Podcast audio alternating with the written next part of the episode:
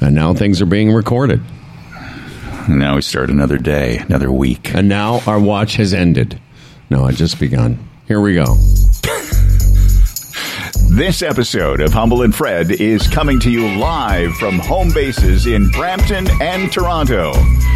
And now, here are two men who checked their health gauge and found out they lost an hour yesterday, so they connected to the GigSky Internet to check if the Chambers plan covers it and that their retirement Sherpa investments are still okay enough to afford a Bodog bet on getting that hour back while using Canna Cabana cannabis to just slow things down. Ooh. Go Daddy. Wow. It's Humble and Fred. I You know what that is? That that's creativity. That was really good. Uh, especially the last part. Go, Daddy. wow. I couldn't figure out how to work it into the. No, it was perfect. It's Dan Duran, everybody. Dan, we love that. No. Yeah. Put You a know- little work into that. huh? I feel bad. Dan- yeah, No, it does. It sounds like it worked it, and, Yeah. and we can't ignore that kind of effort because that's more effort than we put into today's show. I guarantee. guarantee. It was a lot more effort than I gave. yeah, you guys just woke up and now here you are. Hey, you, You guys are correct, are. sir. Mhm. Hey, you guys are grown men. I'm just a pale imitation when it comes to household knowledge and things. But I do have a question. I bought some groceries. Rachel and I were out on the weekend, and Fred and I were just discussing this before the show. Uh, now that Phil isn't here, both of us are having to supply each office with coffee. So I bought some coffee. You bought some coffee. So I went downstairs. I, I basically bagged the coffee and I left it down here on the landing because I knew I would bring it down to the office. Anyway, I opened it up this morning. I'm like, oh, damn. I left a frozen pizza in the same bag. I didn't realize it was in the coffee bag. Are you with me so far? Yeah. This gripping story.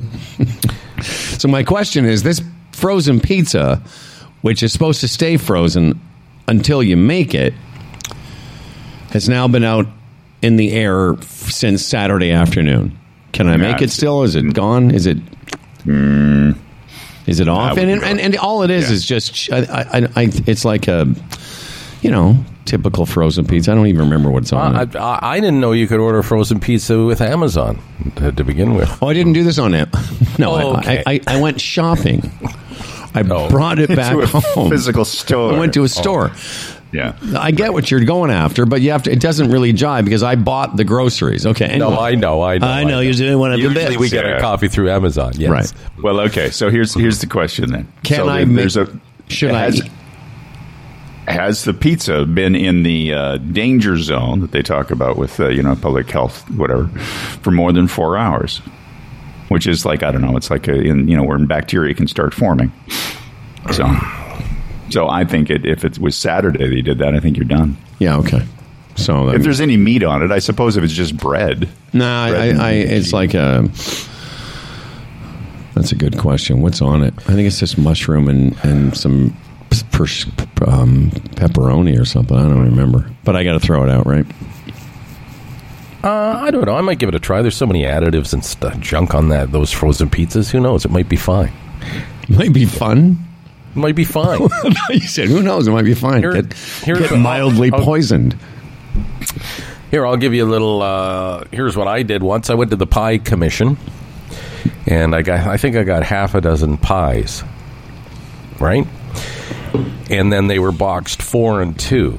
And then down here where the freezer is, I opened the door and I put the four in. Then I lost sort of concentration, did something else. And a couple of days later, I came down and the two pack was still there. Oh yeah. So I thought, oh, I love these pies. I don't want to wreck it. It was about 36 hours, okay? So I just grabbed it and threw it back in the freezer, and I kept note of it. So the next time we had pies, I took the one that had been sitting out, and I gave my sweet one that had never lost its frozenness, and it was fine. I I, I was fine. You know, while I was eating, and I was thinking, oh, fuck, I hope I don't get sick, but I didn't. But I didn't want to throw it away, and that was about 36 hours. Well, that story. Remember, you know, it you know goes from story. a frozen. it goes from a frozen state Yes. slowly to thawed. So a, a good it. portion of that thirty-six hours was okay. I'm so glad that story had a happy ending. how long does uh, how long does hair pie stay fresh? Oh, always, always fresh. Always fresh. what uh, you know, I feel bad for Dan because Dan went to all the effort of creating a, a fantastic intro for our show today, and just before we started recording, uh, for reasons I, I still can't explain. Uh, Fred says to Dan, "What time zone is your cock in?" so, so I feel bad for Dan because Dan doesn't need that all the time. Yeah, it's behind the scenes stuff. That's that, some you know, behind the scenes stuff there. Right. Oh well.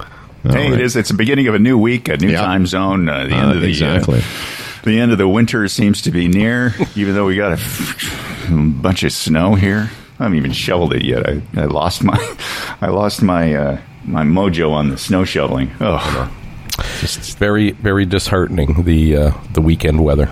Yeah, that was wretched. In fact, I think they used the word wretched on the Weather Network forecast. It was like it's just going to be wretched. Stay inside. I was at I was in Georgetown about four times this weekend in Mayfield Road between here and Georgetown with the open fields, the snow squalls, like the visibility almost zero. Yeah, Uh, by the way, on that note, yesterday afternoon, John uh, Johnny Slapshot, he's in the final of this Georgetown tournament. Yes, the championship game. They take a 3 2 lead into the final minute. With 13 seconds to go, the other team scores to tie it. And in the first minute of overtime, they lose it. It was, oh, wait a second. Is is Johnny playing for the Georgetown Leafs? is that is that his That's what team? he said. I looked at Delise and I said, "What is it about the hockey teams I follow?" oh yeah, it's all about you, isn't it? Right. Maybe it's you. Maybe you're the one. What yeah, you Fred. Fred all of a sudden has this realization. Wait a second. I'm the problem. You know, you know, it's just that minor hockey uh, thing too. The way it sticks with the parents and the grandparents l- way longer than it does with the kids. Yeah, of like course. it was ex- excruciating. That puck dribbled over the line to tie the game, and then they lose it because in the final minute, I'm thinking I'm going to keep my eyes on Johnny, and when they win the championship, I want to see him jump off the bench and how he's going to celebrate. Like I had, I had it all tucked Yeah, away, ready. You got to ahead go. of yourself. how did Johnny feel about it? Uh, he was sad. Uh, he was wondering why Fred was crying. Yes. but, uh, you know, we just, you know, you give them the old pep talk. It's a learning experience. And remember, next time you won't want to feel like that. And, you know, and all that stuff. All that. You sure you didn't say just get used to this disappointment? this is how it is. But Um, it's funny you say that, Howard, because I'm thinking, you know, I follow the Leafs. Why is it always the teams that I follow this happens to? But I'm thinking, the team that won, there's got to be Leaf fans on that team, like on that team. Yeah, but they're not as as cursed as you are. not anywhere near. um, but Your- back to the Your weather. curse, your curse takes priority. Back to the weather. Uh, Rachel and I. uh, Dan was with uh, us this weekend. Or Friday night, Dan was in town. Went to a play, as Dan does. His friend Linda Cash. She's the Philadelphia cream cheese. Was for years that the angel. Just to give you some context, uh, we all had breakfast together. Took Dan. Uh, Humble and Fred Radio took Dan out for breakfast on Saturday morning to Eggalicious here in the Etobicoke area. Remember that place? Yep. That was a beautiful, beautiful morning. And anyway, Yeah. the point is, we drop Dan back here, and then Rachel and I go to my regular Saturday doctor appointment, which is I go every Saturday to, to my doctor's now. Is that physical or uh, your therapist? Which Uh, physical. Oh, uh, therapist is online. so, um, but as we were driving to Mississauga, I don't know if you saw that sky. It it was just. It was disturbing. This is like midday Saturday, and it starts snowing sideways to the point where Rachel remarks to me, Oh, I hope Dan will be okay. And I'm like, Dan's going to be fine. We're from Western Canada. We understand how the weather works. But yeah, she was quite worried uh, you were going to be driving home through a you know a wretched snowstorm. Yeah, no, I, you, that was more localized. Yeah, I it didn't was. Get that snowstorm. Yeah. Well, that's what I said. my- It was what a- I had was like blowing snow across the highway here and there, but you know, it wasn't that big of a deal. Well, by Lake Ontario, it was uh, gross. yeah. Yeah, those were lake effect snow squalls. They're Yeah. horrid. The way they just come up on you out of nowhere. It's dangerous. You know, I'm a, I'm a white knuckler when it comes to that stuff. My son, You know, a couple of weeks ago, it's snowing like a bastard here, and I said, "Are you going to hang out here until the snow uh, passes?" And he goes, "No, I love driving in this stuff." How do you love driving in this stuff? Like to him, it's a, it's an adventure. I, Yeah. I'm just well, I just see guardrails and stuff, and, Well, that's the difference. and, and insurance claims, right? No, it's the difference between being what is he, thirty six, and you're sixty six. Yeah. You know. I always worry about somebody piling into the back of me. That's what I'm always thinking about. Right. I'm not worried about me hitting something. I'm worried about somebody hitting me.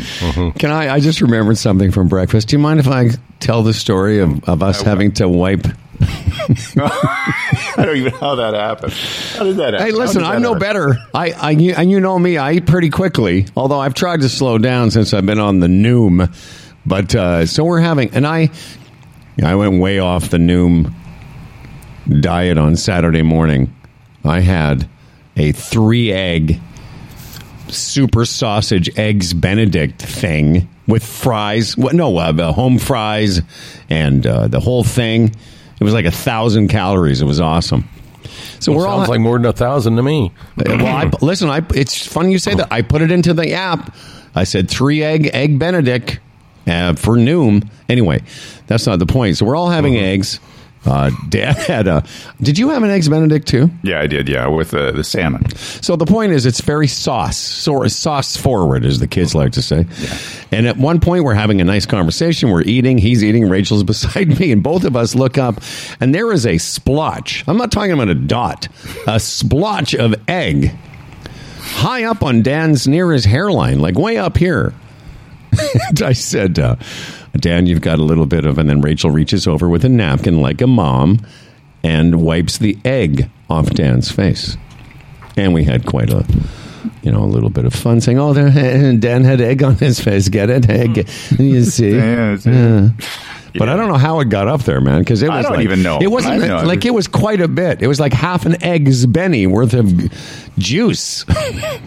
Maybe it splashed up from Howard's plate That's right. I never thought of that. Egg squirt. during during his uh, during Some his of- that's funny. during, during his attack. Some of it catapulted over to Dan, who was uh, fairly uh, sitting right across from me. Um, anyway, it was great seeing you, Dan. yeah, it was great to. Uh, thank you, uh, humble. Thank you, Fred, for that breakfast. That was a Um, yes, you know, brother. memorable one. And the poor Dan, soon as soon as you brought that to his attention, he's thinking, "Oh yeah, I know they're going to be talking about Monday morning." Well, I'd forgotten it to be honest. Um, No, you anyway, didn't. you just I'd forgotten until just now. Uh, hey, Jackie Delaney joins us again. She works for a senator in Ottawa. She'll have some stuff to say about the Freedom Convoy. Every time I say that now, I just want to laugh out loud because those idiots, as I mentioned last week, they've got to be so embarrassed now that they say what real freedom, uh, when they see the Ukrainian people and the freedoms they've had taken away from them. Anyway, I, I don't know how people are still holding on to that. You know, even a, a column in the Sun. I forget the guy's name. Some right wing wacko. You know, his final line is, "And all it was was uh, was um, a togetherness in a bouncy count castle." And it's like, yeah. I'm gonna let go of that. The bouncy castle. I know. Um, I sent you, uh, and I, I was made aware of this because of TikTok, but I sent you the full episode of this weekend's or whenever they do the uh, Fifth Estate. Okay. We're going to talk about it a little bit later, but I sent it to you, and maybe we can talk about it more tomorrow once you've watched it. But I recommend everyone does because you'll see that a huge amount of support and whatever momentum behind the Freedom Convoy, and I'm saying that with quotations now, was based on religion, as we all know, and. Uh, you'll get a really good sense if you watch the Fifth Estate of how it, it began again in Alberta. Dan Duran will join us later on for Humble and Fred News, and uh, we're See looking forward. Yeah, thank you, Daniel. Yeah, I'll see you then. Dan, you're a good Yeah. fellow. Thank you. All right. Well, you are both. I appreciate it. And uh, very interesting, too, an interview today. It started with me talking about, you know, thinking I, I was going to fall while I was alone. Somebody heard us talking about it. You know, being alone and falling. And it turns out there's a uh, an organization uh, and a guy that uh, works with it. Jim Kloss will be our guest, and it's going to be an interesting conversation about aging in place. He uh, is a consultant for uh, baby boomers and people that are aging and want to stay in their homes. And I think it'll be a, an interesting conversation, especially for the people listening to our show. Right on. Yeah. We all have that staring us in the eye, don't we? Yeah. Uh, speaking of which, uh, we got a couple of emails that we'll uh, we'll get to as well. That one of which addresses that issue. So uh, let's start this week if we can. Let me just get this. Here we go. Hi guys. Hi guys. Hi guys. Beer come broke down thread. Hi guys. Um, all right. Why don't you start? Uh, this is from Darren Coulter. He put his name on it, so I will read it. Really enjoy your show. Well, about 15 to 20 minutes of it anyway. It's your show and you can do anything you want. Trump 2024. Darren. So, as we've often said, like, we find it interesting, these people that still stand behind Trump or think it's acceptable. And, you know, rather than belittle them, we welcome them onto the show. And that's basically what I did. We did. I said, Hi, Darren. Great to hear from you. Uh, we have to get you on the show to talk about this. As Howard was saying this morning, after all we've seen and heard from Trump, how could anyone vote for the guy or support him? The racist dog whistles, his ignorance of the world, his grifting, his lying, his horrendous handling of the virus, and his hoodwinking millions of Americans into thinking he's actually working for them when he's really just working for himself. We could also touch on his infatuation with that fine human being, Vladimir Putin. You know, the genius. Anyway, I went on to say, you know, come on, and you can have the floor and talk, like, win us over. Tell us why, on what level, from one angle, the man is still acceptable, and uh, we haven't heard back yet. Uh, I you're so much more, more patient, articulate about this. I, I mean, I, I, I sometimes I weigh in because we both get the emails. Just so you know, I see whatever Fred sees. Humble and Fred at humbleandfredradio.com. I also see Fred's response, and I don't know if I don't have the energy or do I? I don't care to wade in, and, and very often I don't. Fred does. That's great, and and I think your your response to him was fantastic. To, Yeah, on that um, point, though, did you hear this last caper that Donald Trump is now asking his donors to help him refund his plane? So he's no different than Kenneth Copeland and any of those guys and Joel Osteen. It's all the same. Un- and unfortunate, it's all the same sad pool of, of people who can ill afford it. I don't know if I we talked about this on the air or off the air last week in or uh, last week after we got back. You know, when I'm in Florida, I saw a lot of in the area that I was a couple of streets over. There was a lot at Panama City Beach, Laguna Beach. Actually, there was a lot of neighborhoods with just trailers on them, like those long, ugly trailers that people live in because that climate allows for that. And it was the typical thing. It was the pickup truck and the junk in front of the yard. And they, uh, I'm telling you, to a truck, to a car had Trump's uh, stickers on them. And I thought back to what Hillary Clinton had said back when she was running against Trump. You know, he attracts deplorables, and she was criticized for that. But like Trudeau nailed the truckers, she nailed these people. And when I looked at them, I thought, you know, the reason Trump's had so many, he won the first time and had so many votes the second time is because these people came out and voted for him and they hadn't voted before. These a lot of these guys had never ever voted in their life. And but they came out for Donald Trump and they probably will again. Because I thought, you know, if I if I could knock on the door and say, "Hey, do you want a beer and sit down and talk to them?" I would you you would be appalled because of what you would hear. But so there's Trump's numbers right there. That that's why 75 million people voted for him in the last election.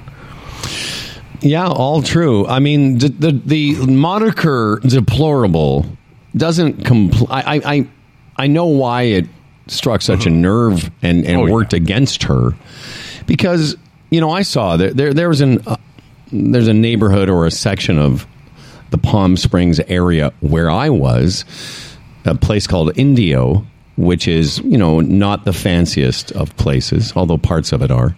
A lot of those communities with long trailers, and again, I'd see a lot of conservative flags or conservative, you know, hmm. you see GOP stuff, but they're not terrible people. And and the thing I I've come to realize is they're the people that could most use a hand up from the government or a hand out socialism and yet he cares not he doesn't care about them and yet No. they're the ones who could most benefit from somebody caring about them. But they never vote for the No. the Bernie Sanders or the libtards, whatever they call them. And yet that would do them more good than voting for this douchebag. No, I know. When you see a Jeep with big tires driving down, you know, front beach, front beach road in Panama City Beach, and the stereo is blasting away, so everybody has to listen to it, and there's a flag stuck in the back that says "fuck Joe Biden." Yeah. To me, I mean that's the deplorable category. And again, Yeah, I don't no, know how sure. many. Yeah, I, I don't know how many because I'm just thinking. You know, here it is. It's the beginning of March, and there's a lot of kids on the beach and people with their families. But you know, the, stereo's loud, so you look his way, and then the big. And I'm not talking with anything blanked out. It just says "fuck Joe Biden." No, I hear you, and and that's the deplorable element she was referring to: the white supremacist, the Confederate mm-hmm. flag, and in Canada now the upside down. You know, that's the new thing: mm-hmm. the upside down Canadian flag. That symbolizes you know freedom and our rights were mm-hmm. taken away from us and all that stuff. I, I can't actually. You know what? We should talk about that Fifth Estate thing tomorrow because I want you to have seen it because it'll. You're gonna. Okay. you- I'll tell you in the first ten minutes of it, you're gonna lose your shit. Anyway, But you know what the what the pushback on that will be. It's the CBC, the only. Oh, uh, yeah, I know. But but one You of the that. guys, James Bauder is his name. One of the guys that sort of inadvertently organized it or was the Yeah. sort of catalyst of it. Anyhow, but back to the deplorables. My point about them is they aren't all bad people. No, you're right. And it's the irony is they could most use build back better. I'm not being Obama, but they could. By the way, Obama's got the Rona. Did you hear about that? Yeah. poor sweet Yep. Obama. Scratchy throat. That's all he says. I've I've talked to now dozens of people recently that had it. Ah, three or four days, got a bit of a cold, felt kind of shitty, felt okay.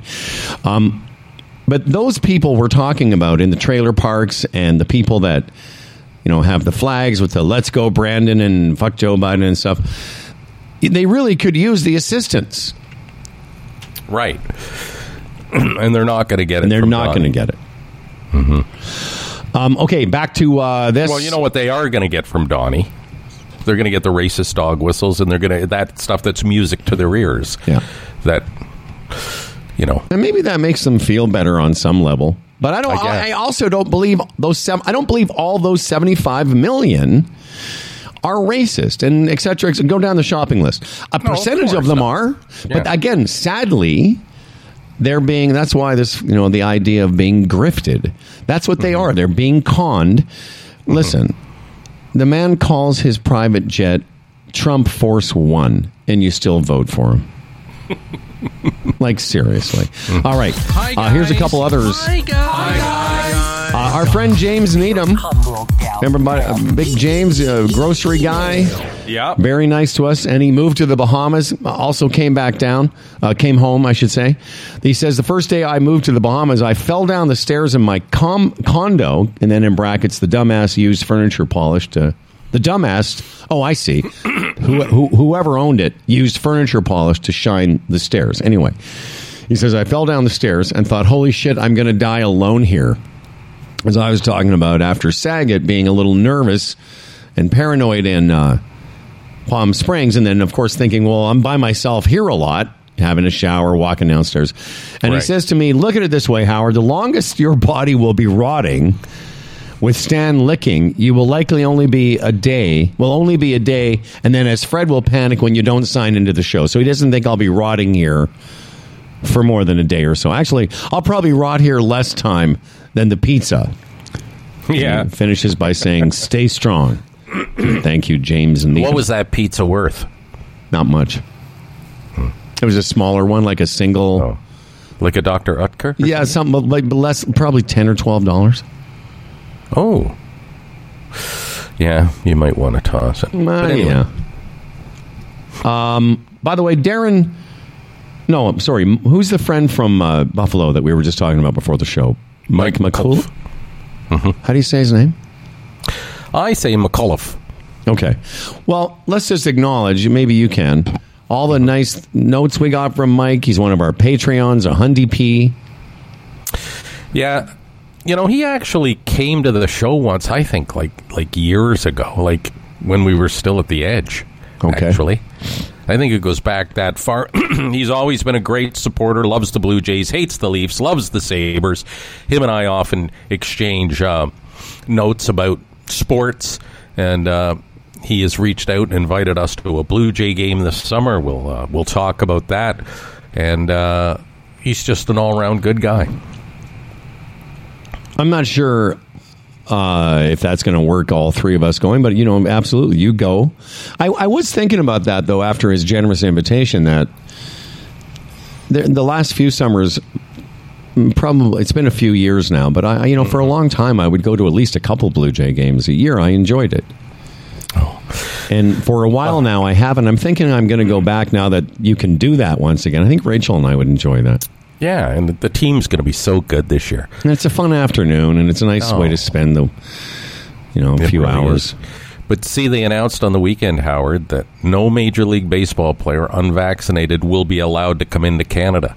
So, say the Yankees have three or four players unvaxxed, which I think they do. When they come to Toronto, they will not be allowed into the country and they will not be paid, which I found fascinating because Major League Baseball, in conjunction with the Toronto Blue Jays, said, yeah, this is fine. If they're not vaxxed, they're not coming into your country. We agree. And they won't be paid for their decision uh, of not being vaxxed. Uh, so that's going to be an interesting thing to watch this summer. I was I heard that. Uh, just came across it briefly this morning on Twitter, I think, and and I wanted to ask you about. I, I mean, it seems like we're going to start to drop some of the vaccine requirements locally, but there's still going to be a vaccine passport requirement internationally. Is what I surmise from that. Yeah. Um, yesterday, yesterday, and that's uh, in place for the entire 2022 season. Yesterday, the Leafs ho- uh, and the Sabres play at Tim Hortons Field in Hamilton. I still can't figure out why, but they did. I noticed a lot of Buffalo fans, so I'm thinking a lot of them, I guess, went to the border and got their rapid test because you're allowed to just have a rapid test now and then come over for the game and then went home.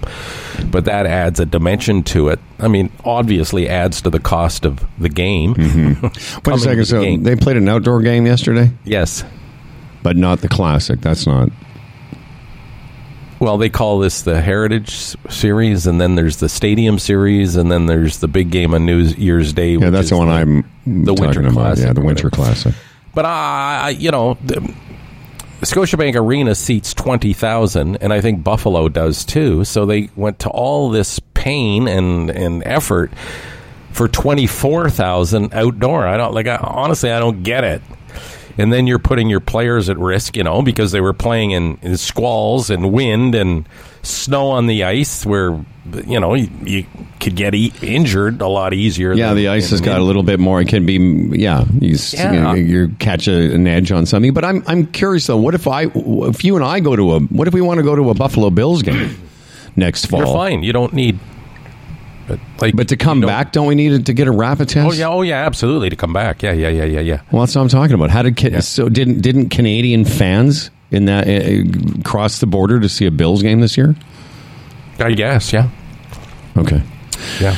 But um, obviously, Canadian attendance was way down. Yeah, for sure. We're going to talk a little bit, a little bit more sports in a second here with, uh, of course, our Bodog friends. Uh, there's a couple of, uh, there's actually a huge, uh, in my world, a huge sporting event taking place and finishing up today. Uh, this is from Brad Urbanowitz, who is a huge supporter of this program. Thank you, Brad. He says, that was a very good show with Freeway Frank our friend Frank last week. He never went nuts on you guys, and it was a very civil conversation. He did sort of go off on that fake news stuff, but Howard reeled it in, and you both let him state his claims, even if they were a bit out there with all that weird stuff most of them say about all these mandates. And then he goes on to talk about it sucks that his sponsorship abandoned him, etc. And uh, he thought that Frank's numbers were pretty good. I don't know if you recall, he had some 10,000 downloads for 11 episodes. It's fantastic. Brad Urbanowitz from London, Ontario. Thank you for your participation.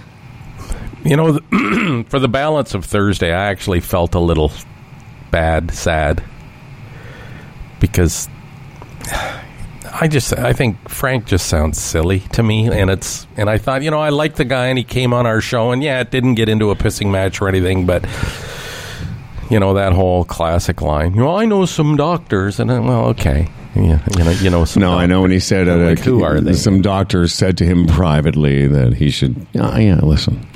Like I, I just felt bad, and you know I brought those things up because on his podcast he always talks about you know real conversation and uh, uh, talking to each other, and when you on his podcast he said that he said you must if you had a vax you must feel dirty. I had to bring that up, but it just. And then right on the show says, "Yeah, maybe I shouldn't have said that." It's like, well, buddy, I know, Yeah. but you know, in this world now, it's not like in this world of thousands of people doing thousands of podcasts. yeah, If it hadn't been Freeway Frank, we would have never heard of it. And yes, you know, the number of it's not like he was saying that on his Montreal radio show where No. potentially hundreds of thousands could hear it. Uh, anyway, Well, humble well, one other point Okay, I'll make sorry. too, and and, and, because and I know, we, we need to move on ahead of Jackie. okay, Okay, go. Just quickly um uh these people like frank and that whole side they they always talk about you know the mainstream media sucks. Well it, it's amazing how they always leave out detail as well. Like they're just as bad. They're just as guilty. You know it's modified to, for their argument. Like again he you know what took place in ottawa? No of course he he doesn't want to talk about the kids and the gas tanks and the you know, taking away the rights of the people that live in Ottawa doesn't want to talk about that, you know, and other things Yeah. too. Remember, we're going to be we're going to come back to this subject in about Yeah. ten minutes with Jackie Okay. Delaney. All right. I wanted to get you back to some sports because we have to talk about uh, Bodog. But first, I want to talk about Health Gauge. And yesterday, when the uh, time changed, first thing I do is I go and sync up my Health Gauge watch with my Health Gauge app. And uh, it works uh, together so well. I can't even tell you. It was super easy. Healthgauge.com is where you find out more about this amazing device that both of us are wearing. Lots of Humble and Fred people are now. You can get your discount. I'm sorry if you missed out on the BOGO thing, but now, uh, now's the time to get the Humble and Fred 15% discount. Use the code HumbleFredHG at checkout, healthgauge.com, and check out your blood pressure, your oxygen saturation, your heart rate, your calories burned. And of course, in my case, first thing I check is how much sleep did I, or did I, or did I not get. What is your average, by the way? Do you average over seven hours at your age? It's pretty good if oh, you yeah, do. oh yeah, I would say yeah. Do you know? Mm-hmm. I'm, I'm averaging between six and a half to seven a night, which is amazing for me. But it's great to know mm-hmm. things like that. The data that is captured by Health Gauge's sensors. And of course, if you use the app, you can find out so many other things. You can just keep track of your overall health picture with healthgauge.com. Humble Fred HG for 15% at checkout. And speaking of health, the Chambers of Commerce Group Insurance Plan, a good way to stay on top of your health if you have a small business. Uh, go to chamberplan.ca today, get a free quote. Yes, your small business can be part of this. Uh, you know, prescriptions and dental uh, coverage, uh, therapies, the teledoc system, on and on. And they've done a great job over the past few years of keeping premiums down. You can do that when together a bunch of small companies, uh, you know, mm, it looks like a big company. So, of course, the buying power is a lot better. They can keep the premiums down, and you can provide for your company a great benefits package. Go to chamberplan.ca today, see the testimonials, all the small businesses. It is working for them. It can work for you. Chamberplan.ca. Uh, all right, we can get to um, we can get to Bodog later, but uh, let's talk about Brady. I asked you before the show. I said, "Is this true? Are you aware of this story?" It came up yesterday during the third round golf coverage of the Players Championship. That uh, somehow or another, somebody mentioned Tom Brady unretiring, and I was like, "Oh." So I wrote down, "I should ask Fred." So take me through it. He he made a because the last I heard, this was in when I was in California, that he made a statement, "I'm retiring." Yeah. And then what happened? from what I gather, he just you know, he had second thoughts and uh, spoke to his wife, and uh, it was a family decision that yes, he should give it one more kick at the can, and uh, so that's what he's going to do. And he spun it like you know unfinished business. Oh, okay. Um, I guess that's winning another Super Bowl. Of course, we've talked about this on the show. When he won that Super Bowl the year before last or last year, um, that would have been the perfect time to retire. And uh, he wants, you know, he's in great shape. He was still one of the best quarterbacks in the in the league. And I guess if his wife said, "Yeah, you know, we can live without you for another six or seven months this year," uh, he decided to come back. Yeah, okay. Um, yeah, that that's part. That's the part that I'm like, what? Just tell me why do you think? What are your thoughts about why he retired initially, and what do you think is the real reason? Other than Oh, I don't know. It's other than what's it's what athletes do. They just they can't retire. He. It's nothing to do with his wife. So oh, you can go off. You know what I mean? Let's be serious. But I thought when he retired, I'm like, I didn't really read much about it other than oh, okay, he's 44. He will be, I think. Yeah. So I thought, oh well, that's the reason. I mean, he didn't he had a he had a decent year with Tampa Bay last year. Mm-hmm. Missed the playoffs, did he not? Or they make the playoffs? No, they made the playoffs. Have made the playoffs, Yep. and were beat by whom? Maybe Green Bay. I Yeah. can't remember. Come on, eh? It's a few weeks ago. All right, but you're the sports director of the program. So then, when Or I heard they lose to the Rams? Maybe, maybe. and whatever. But uh, he had a decent year, and I just thought, well, he must have looked at himself and went, I, you know, I don't know if I'm going to put my body through this for one more year. But athletes are funny that way, right? I just can't step away. That's what I Yes. think it is. and you know, not to. Maybe I'll push back a little bit. When you get to be 44 and you have kids the age of his kids, and the time that being an NFL quarterback consumes for six or seven months a year, I think a family thing is a consideration. I really do, because in those formative years. Because those guys, you know, that's a full. I don't have to tell you. You know, it's not like just every Sunday I go play football. No, It's I like know. Six, seven days a week, all day long. At, so I think there is some consideration there, to be honest. But the actual decider, maybe not. Uh, but Oh, I see is- what you're saying. Like, yeah, he might have he might have made a decision to step away, thinking these are the years that I'm going to be most missed, whatever age his Yes. kids are. By and then after thinking about it, but but I think somewhere inside Tom Brady, he feels like he can still compete. If he didn't f- feel like he Mm-hmm. could compete, he wouldn't come back. Yeah, and it you know it's a you know he's taking a big chance here because say the team isn't very good this year, they don't make the playoffs, and they just have like an average also ran year. Then it's you can't help but look and say, Tom, man, you had your opportunity, but I guess you know. Yeah, but as far as image, Tom Brady's. I mean, even a casual observer Mm-hmm. like me knows that Tom Brady's image isn't going to be tarnished by a, you know, a, a fifty, you know, fifty percent win season. He's just going to walk away. You know, people will think, well, you know, maybe what that extra year was a bit of a drag. It came Mm-hmm. up on the broadcast yesterday. It was a weird day, and it's going to be interesting. It's fun for me today because. I'll be able to watch my favorite sport all afternoon today because the weather in Ponte Vedra, Florida has just been so wretched Right. as well this past three or four days. That Yeah. yesterday they were still finishing. Some players were finishing the second round. The third round only got, I'd say, halfway through for most of the field. The leaders will have to, actually, they'll be teeing off right now and the final round with the leaders teeing off will be at like one o'clock Eastern time this afternoon. So it's going to be great. Uh, this is the premier non-major event in golf, and uh, it was chaos. You know, it's got that famous island green.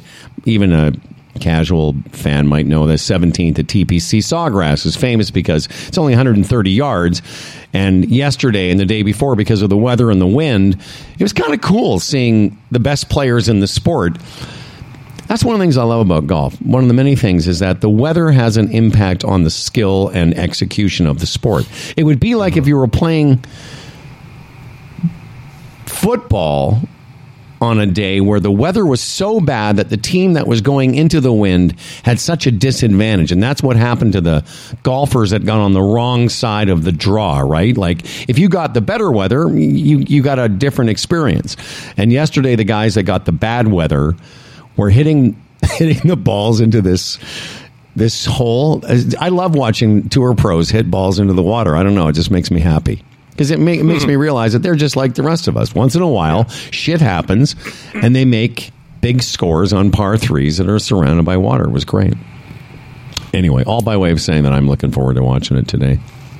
So, what is the leaderboard? Because, see, that's the type of golf enthusiast I am. I tuned in yesterday for a minute. I thought, oh, right, right, the Players Championship. And then I saw the leaderboard and I thought, I don't recognize any of these guys. So I didn't stick around. Yeah, there's it's fun, it's too bad because what it did is it eliminated because of the variance on that hole. It eliminated the biggest stars in the game, which is again, uh, there's been a big debate. You know, in the golf world, you know, is the hole unfair? Look what it did, and now all the marquee players have been eliminated. Jon Rahm, Morikawa. I don't know. To you, you know, you know, you've heard of someone, Brooks Koepka. I could go on, but what it so for the casual fan, it eliminated people you've heard of, basically. Right. Yes. Mm-hmm. But, but for golfer fans like me, yeah, most of the guys on that leaderboard I I know, and they're all good players, and that's the difference between. I guess it's like this: I couldn't watch a hockey game unless it meant something, whereas you can watch a hockey Yeah. game on a Tuesday night in March and just sort of mm-hmm. enjoy it for, because Yeah. you enjoy watching the sport. Right. And that's what it is for me. I enjoy the sport so much that I'll be, and I also like the fact that today around six o'clock or six thirty p.m. Uh, Eastern, someone's going to win this tournament. I love that.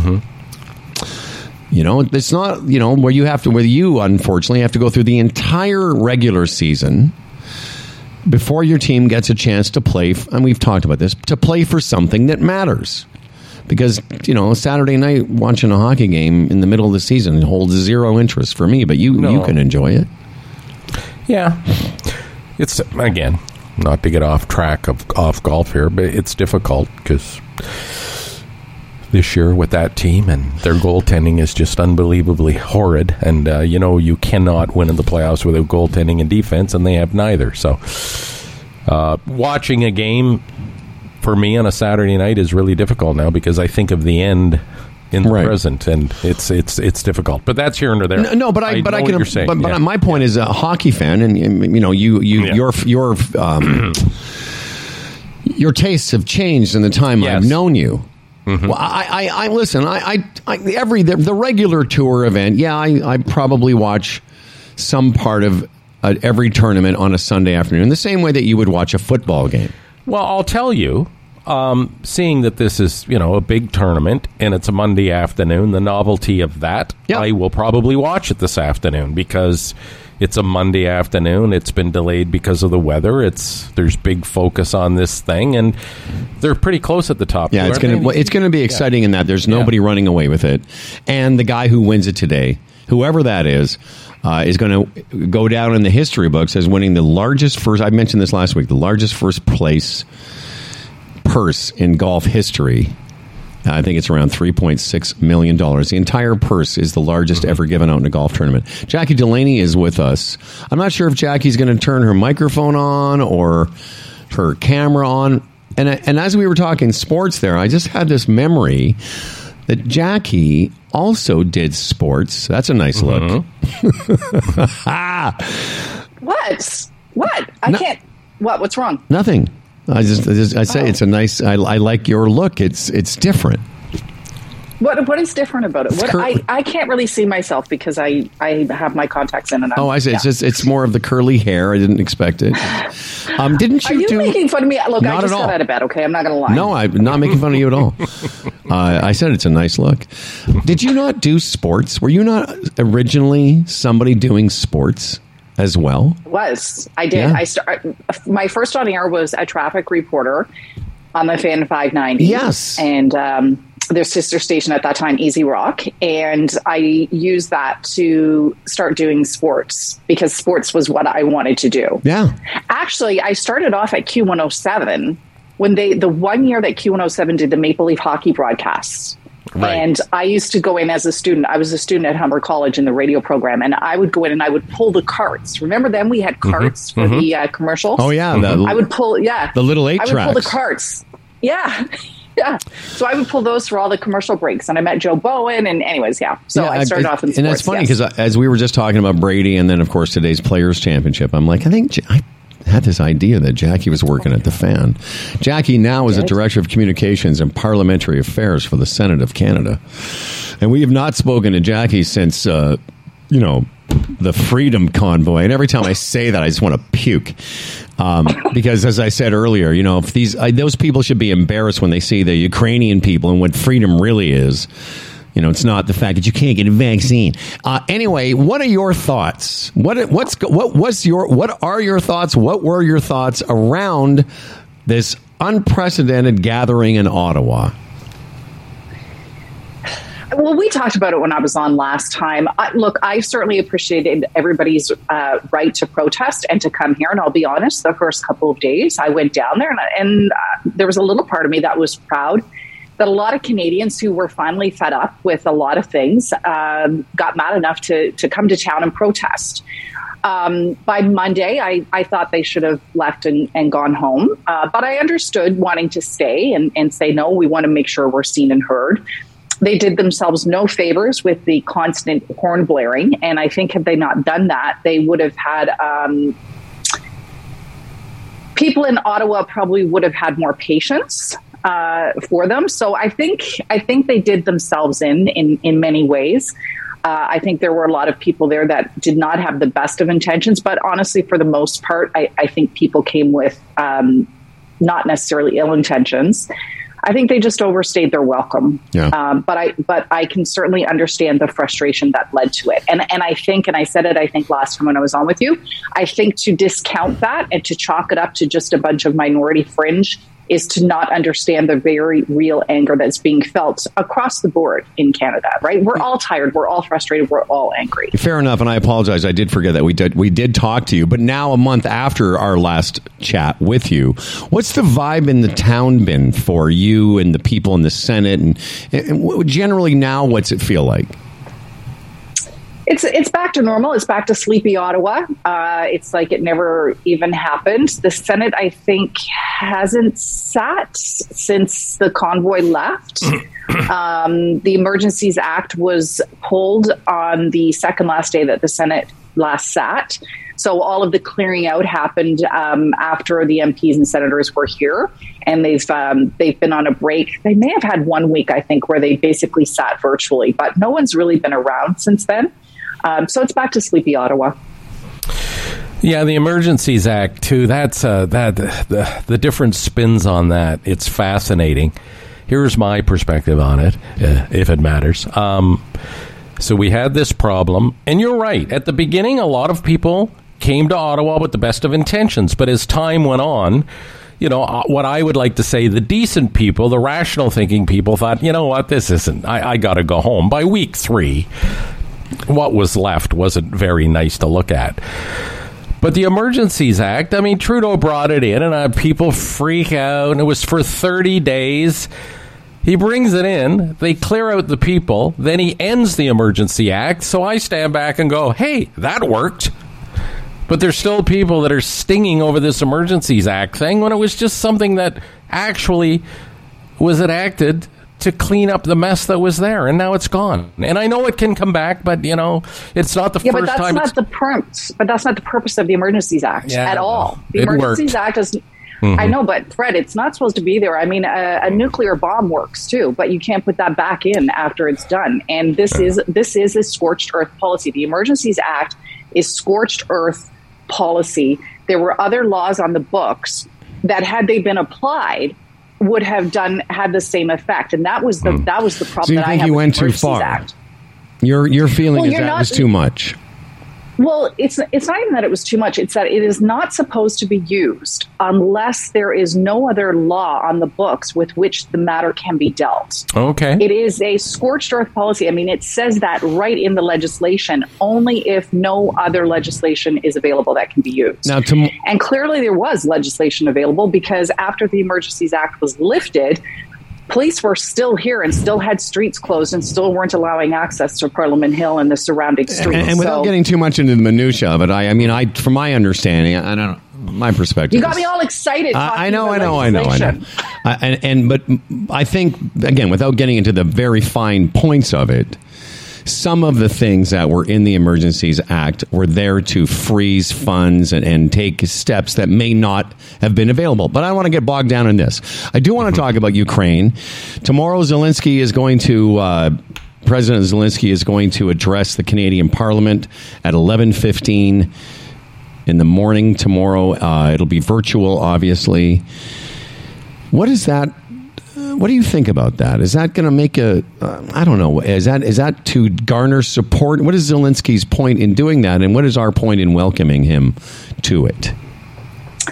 I, I think a big part of this is I hate to use the phrase public relations, but it, it is a, a PR in that it's a show to Russia, right? It's a show to China. It's a it's a show to Russia and its allies to show that the Western world is very much on side with Zelensky and Ukraine Sure. and and it and it helps his it helps Ukrainians as well, not only in Ukraine because I doubt that they're sitting around Ukraine watching CPAC's uh, streaming of Canada, you know, the, the House of Commons Mm-hmm. listen, in Canada. people who work but it at certainly CPAC helps Ukrainians here watching in. Canada.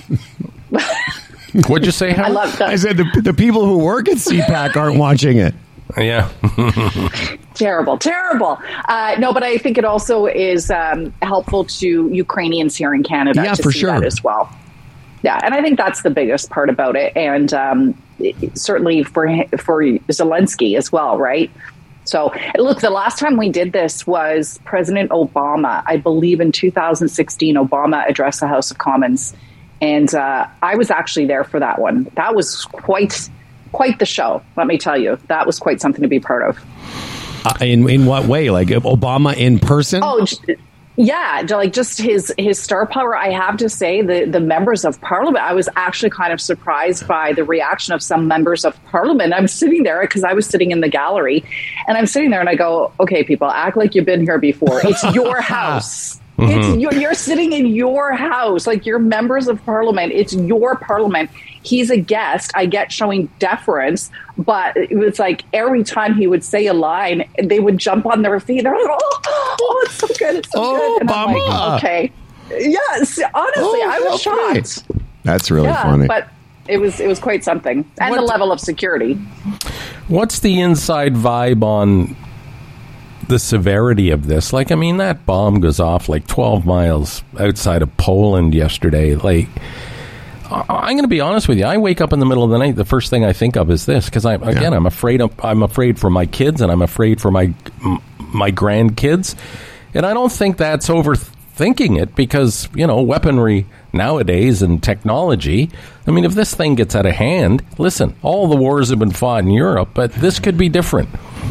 We well, could certainly. I mean, you know, people. I know a lot of people, including uh, Zelensky, is calling for a no-fly zone Mm-hmm. over Ukraine, and a lot of people think that's a no-brainer. Um, it isn't a no-brainer because, uh, you know, a no-fly zone means if Russia goes in, then Russia has to be shot down. Yeah. That's a war. That's World War Three. That's Yeah. that's you're essentially doing.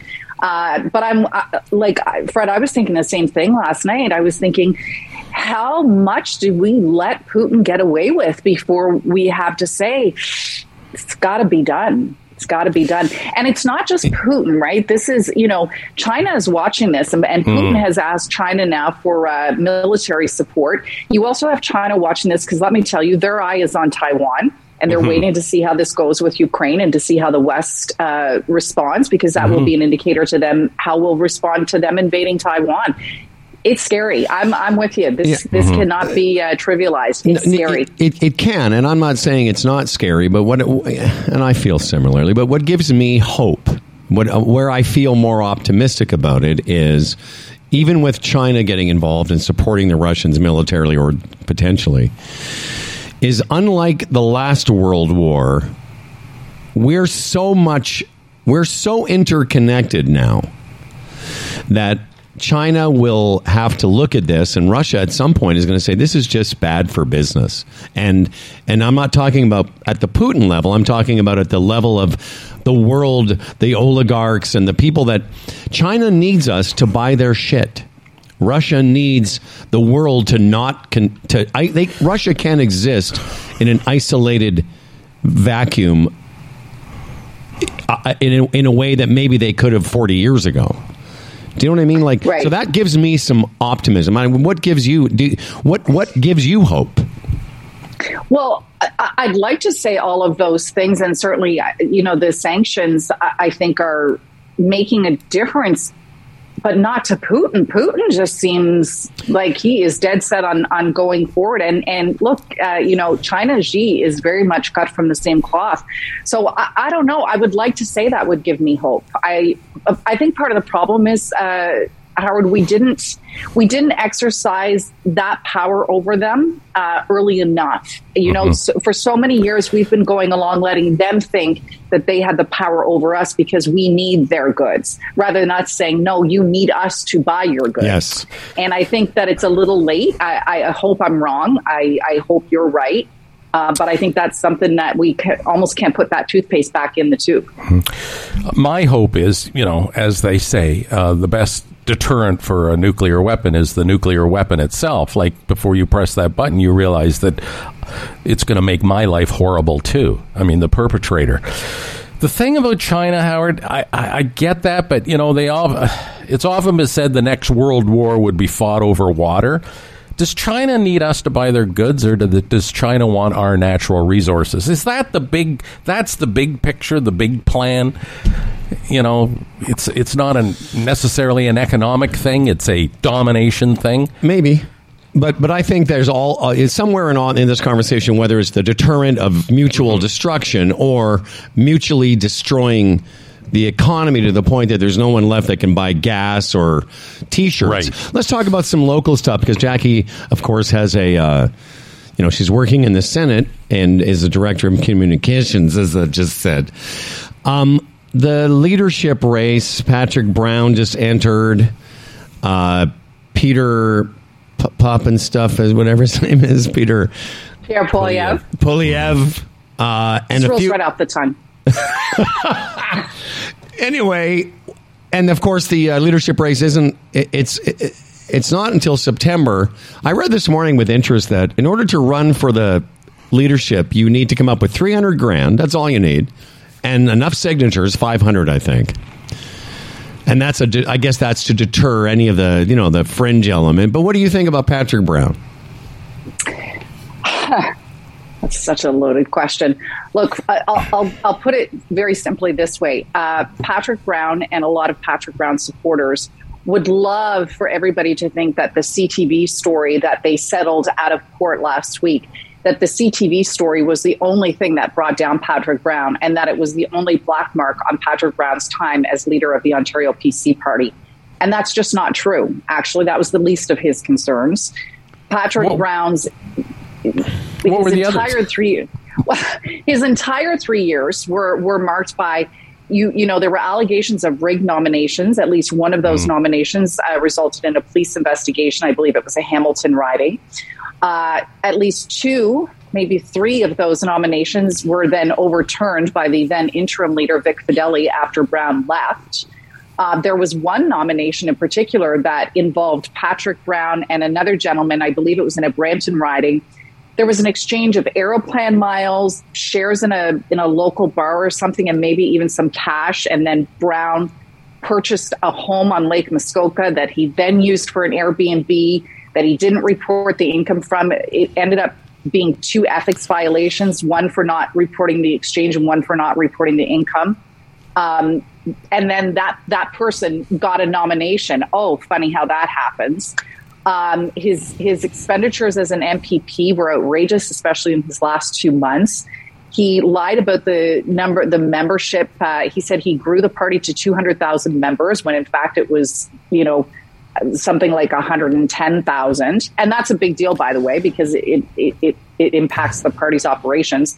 Um, I mean, I know there's stuff I'm I'm forgetting. No, So I that's was- just, when you know- were, when you were going down that list, I was thinking that's like that's like fucking Trump before breakfast. Mm-hmm. but Yeah, I- but it, I al- mean, it yeah, also oh, sounds also- like it also sounds like, or I should ask this question: Is that enough to sour any chances he has? Well, And what were you gonna well, say, it- Freddie? I'm sorry. I don't know about. Well, the other thing is too. He also, you know, during the, during his leadership race for Ontario PC leader, he lied. I mean, he he he courted social conservatives, saying, "Yeah, yeah, yeah, I've got you on abortion. I've got you on same sex marriage. Don't worry about. it. I'm going to repeal Kathleen Wynne's sex education curriculum." And then he turned around. He didn't do those things, but then he sent a letter in a by election, sent a letter to the community, going, "No, no, seriously, I'm going to repeal the sex ed." Lied about the letter when it became public, said, no, no, my staff sent it out without my knowledge. I mean, it's this kind of stuff. I know, I know. I, here's the thing: how superficial this all is, though, and how sticky that stuff will be, because obviously it's going to come up over the next few months. Patrick Brown is, you know, I live in Brampton. He's my mayor, and people in Brampton really like Patrick Brown. And during the pandemic, he's had these um, news conferences on CP24, and I think he's gained a pretty good reputation in Southern Ontario. And I think that's his strategy, thinking, hey, the people where elections are won and lost like me. So I am. Did they like to- it? Did they like it when he went into the rink uh, in, and flouted the pandemic rules and, No, and I had know. the rink I- there and got chased away? I mean, he's look. I, I get what you're saying, and I agree. Yeah. He's likable, right? At- Jackie, in Brampton. this will all unfold over the next, you know, between now and September, and that's the thing. It's going to be the job of those, whether it be the media or the people running against him, this stuff to come up. But you know what people are like? If it gets too complicated, they're not interested. You know. Yeah. well, then I'll put it simply. Okay, so that's Patrick Brown, Mm-hmm. uh, and I want to go through every one of them, but just so that's interesting. So Patrick Brown's now in the race uh, because we have a couple things we want to talk to you before we let you go, and um, one of them, of course, the yeah, part of the convoy of freedom was to end uh, all these mask mandates and vaccination requirements. And I just came back from the States, so did Fred. And in the time we were there, some of the rules changed from the PCR test to the rapid test, whatever. So, what about the disappearance of mask mandates? Uh, we're a week away, I think, or yes, 21st of March. They're going to start to be relaxed. Personally, I'll just say, Jackie, I will still be wearing a mask in certain situations, probably for a while. I don't know about you guys, but that's just a personal choice. What about you? Uh, what are your thoughts on this? I, I do have to give full disclosure, by the way. Uh, I am supporting Pierre Poilievre, so I should say that because I don't want anybody to think that I've come on here just to bash we, we Patrick. and- to, can you get Pete on the show? I'd love to talk to him. I, I'll see what I can do. I don't know that I'm that close, but I'll see what I can do. So with the mask mandates, go ahead. Let me just ahead. say, no, no, it's funny, you know, how what makes the world go round because he's at, and listen, I'm a conservative. Um, he's at the bottom of my list by saying he was proud of the truckers. So he's got to, he's at the bottom. He's got to work his way up with me. But proceed. Okay. I, I just like full disclosure. So, Mm-hmm. mask mandates.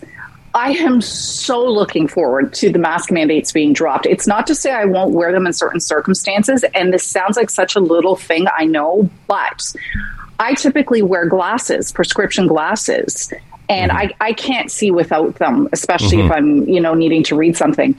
And there's nothing worse than having your mask on and your glasses, you know, Fog. fog up, and you can't see. And it's not a little thing. Being able to see is a mm-hmm. is a big deal. So you know, Fred, I know you can you can relate to that as someone mm-hmm. who wears well, both of you actually, mm-hmm. as people who wear glasses. Um, so I'll be glad in that respect. That doesn't mean there may yeah, be but I still some disagree. There are circumstances- things. I disagree. I think there are things worse than having a mask on for a few hours, but that's just me.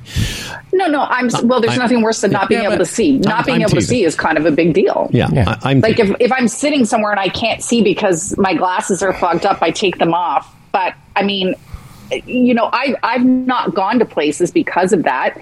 I've gone out and bought contacts because of that. Like I've mm-hmm. tried to mitigate it, Right. but I'm just saying, like it will. It, that will be one of the things that in certain situations I'll be happy to Sure. remove my mask so I can wear my mm-hmm. glasses. But like you, Howard, there will be other circumstances where no, I'll keep my mask on. I, I, I look. I think people are going to need kind of a transition period, right? Yeah, absolutely Some people. Yeah, but like, what is that? Like, I, like I, and that's what I love about this next phase. In hospitals, you have to wear them. Long term care, you have to wear them. If you choose to go into a grocery store and wear it, fine. but other people are going to have the choice not to. So where wh- where would that be, Howard? Well, that you're for, for me, and I'm just again, I, I will wear them going into a grocery store. Those are I only like I said to Rachel, my my lady, I said to her, you know, we're talking about this. I was talking about you, Fred, saying you how uncomfortable you were wearing a mask, and I, I just came back on a on an airplane, so I was on a Right. you know between the terminal and then the flight, and then you know getting your bags and then getting into a car. I had the thing on for ten hours, and I was fine with it. Not everyone is, but I Rachel and I were talking about. I haven't had a cold in two years. You know what I mean? There's something about wearing it in public that's kept us, you know, not only safe from the the Rona, uh-huh. although it got Obama. Um, goddamn COVID. Obama, Rona. Oh God, Obama got the Rona, but uh, I'll still wear it. I think in certain situations, certainly flying would be one of them. I know, even though they say that flying is one of the safest places, blah blah blah, but uh, I think that I think there's going to be uh, what you use there a transition period where you'll you'll see some people in certain situations still wearing them, and I think it's fine. Well, I know my wife will. Like, there are going to be situations where she's going to have a mask on and I won't. But again, the Sobeys near me has hardly ever got any people in it. So when I go in there, I'm not wearing a mask in Sobeys when there's like 20 people in a huge store. Yeah, but Fred, If we're not talking if- about we're not talking about sex. Obviously, she's still going to wear a mask when you But if- guys are having sex. Ah, yeah, baby. um, Too much you go- information. no, but you know what? I, I agree with you. Like last year, I, when I was Yeah. in the States uh, about a year ago, because I actually went to the States to get vaccinated um, because Wow. I, I, I didn't have a lot of faith in our rollout here in Canada. So I actually Hmm. went to the States. I stayed there for five weeks so that I could get my, my two shots and Wow. uh, have some time before I came back home. I was really nervous on the plane flying down, less so coming back because I was then fully vaccinated. Uh, but yeah, you know what? On a plane, I, I think for sure I would. Um, and some other things where you're in close quarters with with people that you just don't you just don't know. I mean, right now on planes, everybody's required to be vaccinated, so there's that as well. Um, but I think the biggest thing is, for me anyway, is I hope people don't. Um, don't attack others for their choices. So, Yes. like, don't attack somebody because they're still wearing a mask. Don't attack somebody because they've decided not to wear a mask. It's it's everybody's That's choice, and I think we have to respect those choices. Yeah, But you know what I found very inspirational on that point, and I think we're better than the Americans on on average. When I was in Florida, I wore a mask like I was there for all of February. And I was amazed. All the places I went, people that wore masks and people that didn't wear masks, you know, it's optional down there. Never got a bad look, never got a comment. People just, hey, that's a mask person. That's Yeah, not. I agree. So if the, if it's like that there, I'm sure it'll be Yeah, like you know, the here. last week I was in California, they had done the same thing. They started to mitigate requirements, and you know, a few days I went into Ralph's. You know, Ralph's. Mm-hmm. Uh, Trader Joe's, another place I love, and there was the same thing. I, I noticed right away as soon as that mandate was dropped that a certain percentage in the in the grocery store weren't wearing them, and, and it, it was fine. Before we let And a lot go, of the people that work in stores and restaurants in Florida wear masks, just so you know. okay, Can before I we say let something you go, really quickly on that, though? yes, and then we have to let you go. But I got to Okay, say something before we let you go. Go Okay. ahead.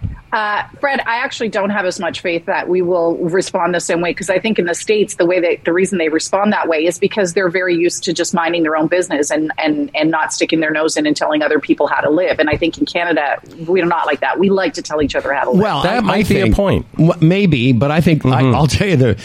I'll tell you one thing, and I'm going to just. It might take me a couple seconds. Not that I'm that aggressive a driver anymore, but I used to live in the states, and I can tell you one thing from being back there. I'm a lot less aggressive there because of the potential that the guy that you give the finger to will shoot you in the fucking face. So there's that. Mm-hmm. So that's why I don't get. Maybe that's why they mind their own business because somebody's packing heat. Before Good we let you go, I want to just say thank you very much. I think what I was when I said that's a nice look when you first came on, it was because I wasn't expecting. For some reason, Jackie, I forgot that you have curly hair now because the entire time I've known you. You didn't. And so I just wanted to apologize. I didn't want to leave this interview by you thinking I was making a snide remark. I wasn't. And and the last thing I want to do, because I used to offend people uh, for real, Is, I, we love having you on, and I want you to go away knowing that I, I was just, I was just making a comment. You look great, and uh, we're lucky Thank to you, have my love. And you know I have thicker skin than that. Okay, So, but, you know we you. love, I and, I, and i'm so appreciative of you being I back with us. Pardon me. I said I was offended by that. Yeah, I know you were. But anyway, go ahead. Well, but I every time you come on the the meeting every morning, I go, "Nice look." Okay, Jackie Delaney, we haven't got any more time because we got we got to do some commercials, we got to do some stuff. But you were great. Uh, but seriously, if you if you know anyone, because we've asked a few other people that we know, Tony Clement is a good friend of ours, to get Pierre on the show, uh, because as an occasional conservative, you know, I go back and forth. Uh, I'm I'm looking to I'm I, I'll tell you one thing. I am not voting for Justin Trudeau again. So I need a new I need a new guy, and if he's the guy, you know, maybe he's the guy. Jackie Delaney, Director of Communications, Parliamentary Affairs for Senate of Canada. Peace to you, my friend. Hola. Thank you. Yes, that's where we See should you, Jackie. be. You look fabulous. Oh, stop Thank it. Mm-hmm. I think you look great. I just was surprised. There's Jackie Delaney, everyone. Uh, and now people who don't listen to or watch us on Facebook are going to go and look at and see why. Oh, Jackie, what does she look like? Oh, that's Howard judging people by their Oh, yeah. objectifying. Why? Well, if it was a guy, you wouldn't say that. Yeah, oh, yes, I would. Uh, this program is baked fresh each and every day and helped to uh, come to fruition by our friends at GoDaddy. Dan Duran mentioned GoDaddy earlier, and we would like you to know they power small business and entrepreneurs. They've been doing it for over 25 years, servicing 20 million customers around the planet. GoDaddy's where you go to get a domain, create a website, and everything else you need to get your business online. You've heard this before. Now figure it out on your own. Visit GoDaddy.ca to learn more. There's no better time to get your ideas online with GoDaddy. You can find your domain, easily create your website, and finally bring your ideas to life. With GoDaddy's free and friendly 24 7 phone support, they're also here to help you every step of the way. No credit card is required. You can even start your website for free with GoDaddy. Go to GoDaddy.ca to learn more. Hey, whether you're a sports bettor, a horse racing fan, a poker or casino player, Bodog, your number one source of online gambling entertainment. From their industry leading odds, world class sportsbook, and feature rich poker room to their fully loaded casino and racebook, they've been providing Canadian players with an unparalleled gaming experience since 1994. And on the heels of two big victories, yes, two big victories uh, against Denver and Phoenix, the Raptors are in LA against the Lakers tonight. Raps favored, okay. Uh, the Lakers pay $175 to win. Okay, the over under is 225. And uh, the Raptors, the favored in uh, Los Angeles tonight against the Lakers, who are struggling this year. Bodog is the place to go. Yeah, we're just waiting for our next guest, who is, as I mentioned earlier, he runs a, a consultancy. Oh, there he is. About aging in place. Uh, we got a couple more minutes, so I guess I'm just going to uh, just tell him to stand by. Did you want to say something while I'm doing? No, I was just gonna. You talked about Trudeau uh, the other day. I phoned my local MP, Ruby Sahota, here in uh, Brampton, and she returned my call. It was a very pleasant conversation I had with her. And I told her where I sit on a lot of subjects. What bothered me was Trudeau hadn't addressed the gas price thing, and he was over in Europe, and he never he never really answers a question when asked. And I made that point to. I said, uh, what I find really frustrating is whenever he's asked a question, like he never answers it. And I know a lot of politi- politicians are like that, but he's to the point of aggravation. You know what? She agreed with me. She said they've they've actually talked about that in caucus.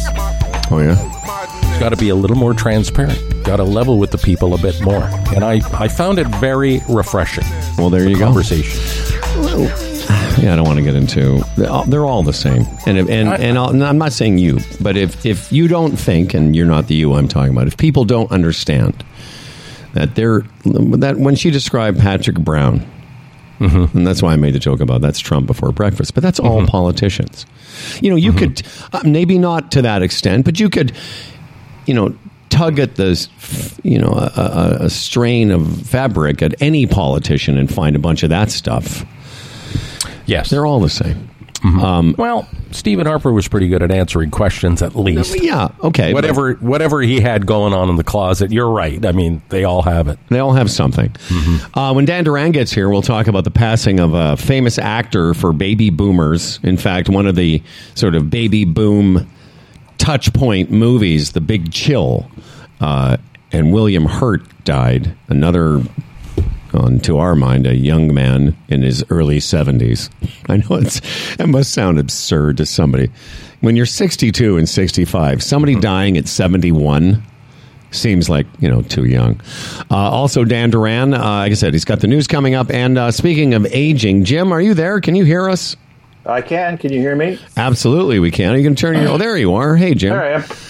Uh, we were talking. I, I, actually, I mentioned this email earlier in the show about Okay. uh, an audience, somebody who listened to us, heard me talking about being nervous about being in my home after Bob Saget passed away. You heard uh, me talking about it. This awareness around being alone and falling. And I can tell you, it's a pretty new concept for me. I've always been pretty athletic and very coordinated and in decent enough shape. And then I just, again, on the heels of finding out what killed Bob Saget, I started to have, as you say, an awareness that I was by myself, especially being in California where no one was going to be, I was not accountable to anyone for days. And then I'm by myself in this. I'm by myself, pays you know, for three days a week. There's no one else but me and the dog. So, Jim, Well, uh, yeah. you heard us talking about this. So let's, sir, first of all, Jim Kloss, welcome to the program. Aging in Place is the organ. Is that the organization you're with, or is that Uh, your we're uh, no, we're a, we're Age Safe Canada. Age Safe Canada. Right. No, aging in place is the uh, the new vogue uh, expression, I guess. And I've been doing it for 30 years and, and helping people uh, remain in their homes for, for around that time. I just think it's it that that terminology has kicked in in the last two years, especially because of COVID. Uh, people were told to stay home without it. You couldn't go out. And uh, people of our, I'll say our demographic, I do get a little depressed listening about you guys. I'm, right, I'm right behind you, so you guys are kind of uh, cutting the path for me. But it's it's now become awareness, like you said. Uh, you're aware of it. A lot of people are becoming aware of it. And what we'd like to do through Age Safe Canada and in, our efforts is to to make people like yourself a little more aware to plan it out so that things like falls don't happen and don't become this catastrophic life changing event, which they can and, and they are uh, uh, in, in the Canadian healthcare uh, system. So, what would that look like? Uh, aging in place, somebody decides they want to stay home. Are you talking about people alone, like 24 hours a day? How, how do you stay on top of that? How is that monitored? like, how does it work? Yeah, well, Age Safe Canada is really a, uh, an online course to help go through some of the topics, uh, including falls falls prevention, fire safety, et cetera, et cetera. But it's a good point because the other thing that you just brought up there, uh, Fred, is uh, social isolation when we get older is a, is a big topic as well. Uh, there's a big event at the end of the month. Uh, Elder Abuse Ontario is running a, a session that's really all about social isolation as we age. So that you don't want there are obviously because of uh, lifetime pathways, there are people who are seniors that are alone just because of, of their life situation. So it, it's it's combining the both. It's combining that that modern technology of of uh, monitoring and, and your sponsors' health uh, health uh, gauge watches, for example. That's going to be, I think, a big prevalent change in how we think about looking after people because you don't have to be right in their face uh, 24 hours a day. Right. And, and a lot of people don't want to be looked after 24 hours a day. Well, you know, unlike our parents' generation, and my dad, after my mother passed away, was alone in his home in Moose Jaw for another Yeah. 10 years. And he had a small network of some, you know, good friends that would know if he didn't show up for coffee in the morning. And he had a neighbor Yeah. that he was friends with. But if you go to agesafecanada.ca, uh, it is a, a comprehensive sort of place where you, you it talks not just about falling safety, but being alone, and as you say, some of the other aspects of aging safely as you know as a as a concept, and, and that that idea of you know aging in places, as you say, it's become very you know sort of. There, there was an organization I can't remember where I read this. Sexy? Is it become sexy? It's become very sexy. I can't remember where I, I read this article, but I've had this conversation about seniors, uh, senior roommates, and senior enclaves where people who don't, whose spouses have passed away, are moving in together for a number of reasons, economics being one of them, but also for companionship, for to be less isolated, and to be safer. Yeah, yeah, that's uh, some of it. I've coined that the Golden Girls housing Yes. movement. So as, the Golden Girls moved in and they're and became very famous because of it, that that's happening in certain spots. There's there's a big wave of conversation around how we are going to deal with housing. Obviously, the costs of housing in general is is astronomical. We, you guys talk about a lot on how kids are going to, your kids, my kids, are going to be able to afford homes on their own. Is that going to be a natural development where they're basically going to stay here? Uh, I got two two older ones, uh, university age. Are they going to be here for the rest of my life? Maybe. Um, so, in, you know, it's kind of a reverse intergenerational housing movement. There's programs such as uh, Home Share Canada, which is looking at, at projects uh, started in Toronto where older seniors who live at home open their uh, doors up to students and around the U of T, especially they started there. Uh, so the student would live for low rent or no rent, but be part of uh, the senior's uh, home. Be and then uh, obviously uh, help look after the home, help look after the senior while they're there. So there's there's some thinking around that. Uh, I think in general, our healthcare system has to change for that because this is only the tip of the iceberg when it comes to our aging demographic and the amount of I just I didn't tune in this morning, guys, but you were talking obviously politics earlier. So the, the concept of our healthcare dollars going, some say eighty percent towards institutional care and institutional reactionary medicine as opposed to preventative, which is home care. Uh, I think that's where we got to get to, and there's a, there's a big movement around that to to put monies into programs like home share and and just uh, being able to to live at home comfortably and with medical treatment, preventative. Yeah, and the, yeah, preventative. I mean, that's where we really fall down in this country, don't we? Yeah, like exactly. there- there's just no forethought to this. But the cost too, like even if someone has the means to stay home in their own home, assisted living is so it's brutally expensive. Believe me, I I've been through the the research. Um, but technology is really playing a big part now too. Like knowing that you know mom's on her own, but the monitors and all the things available. Like you even know if they're not on their feet, right? Yeah, Some yeah. some of the technology available now, which makes all this a little easier to to deal with. Yeah, and, and and it's getting better. Um, there's lots of. I mean, we've well, well I, I, like I said, I'm a little bit younger, maybe by five years Mm-hmm. with you guys. But to help me, I've fallen and I can't get up. That was a, yeah. a running joke for years. Still is probably. Mm-hmm. Yes. Uh, but that. You know, research has done that. People didn't even use those. They don't like wearing pendants. They don't like wearing things that they Mm. feel like they're like they have a ankle bracelet because they're in prison. So they don't Mm-hmm. like that. But so the new technology is really more house uh, surrounding and Yes. a little better. So as that matures, or that market matures, and it gets a little more commonplace, uh, you know, the big telecoms are, are into it already. Telus Health and you know Rogers, you can all are all getting into it. Hopefully that drives pricing down. Hopefully it becomes as commonplace as as your. Well, Jim, as you say, like products like the Health Gauge watch, which, by the way, I mean, we've had conversations with Tim Daniels, uh, our friend from Florence, who who brought it to us, that you can set it up to monitor somebody else. In mm-hmm. terms of their vital signs, but as you say, things like the health gauge will be eventually essential equipment for our children to make sure that you know mumsy and dadsy are still okay. But Age Safe Canada is a place that you can sort of start. I mean, you know, I started looking at it; it's pretty interesting. Leading senior home safety specialist course. So there's a, a program fee, but I think it's great, a great resource if you're looking for articles or or membership and. and in any way, I, I and, and that's what that's what you work, and but you also consult others. So I just sort of clear that Well, yeah, yeah, yeah. The course itself is aimed towards professionals who go into person or seniors' homes on a regular basis. Oh, So okay.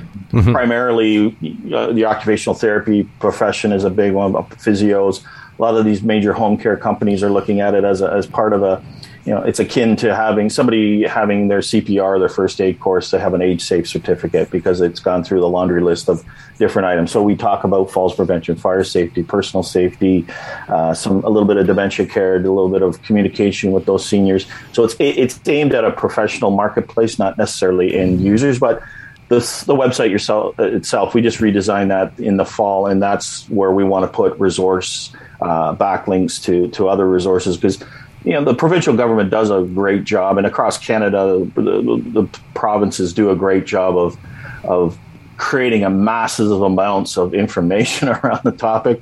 But a lot of people do get down a rabbit hole, and you you, you got to de- decipher what's what. And I'm, hopefully going to do that with uh, Safe Canada site. So again, lots of information. The, the course itself, we're, we're uh, associated with a lot of professional associations, including the Canadian Association of uh, Occupational Therapists.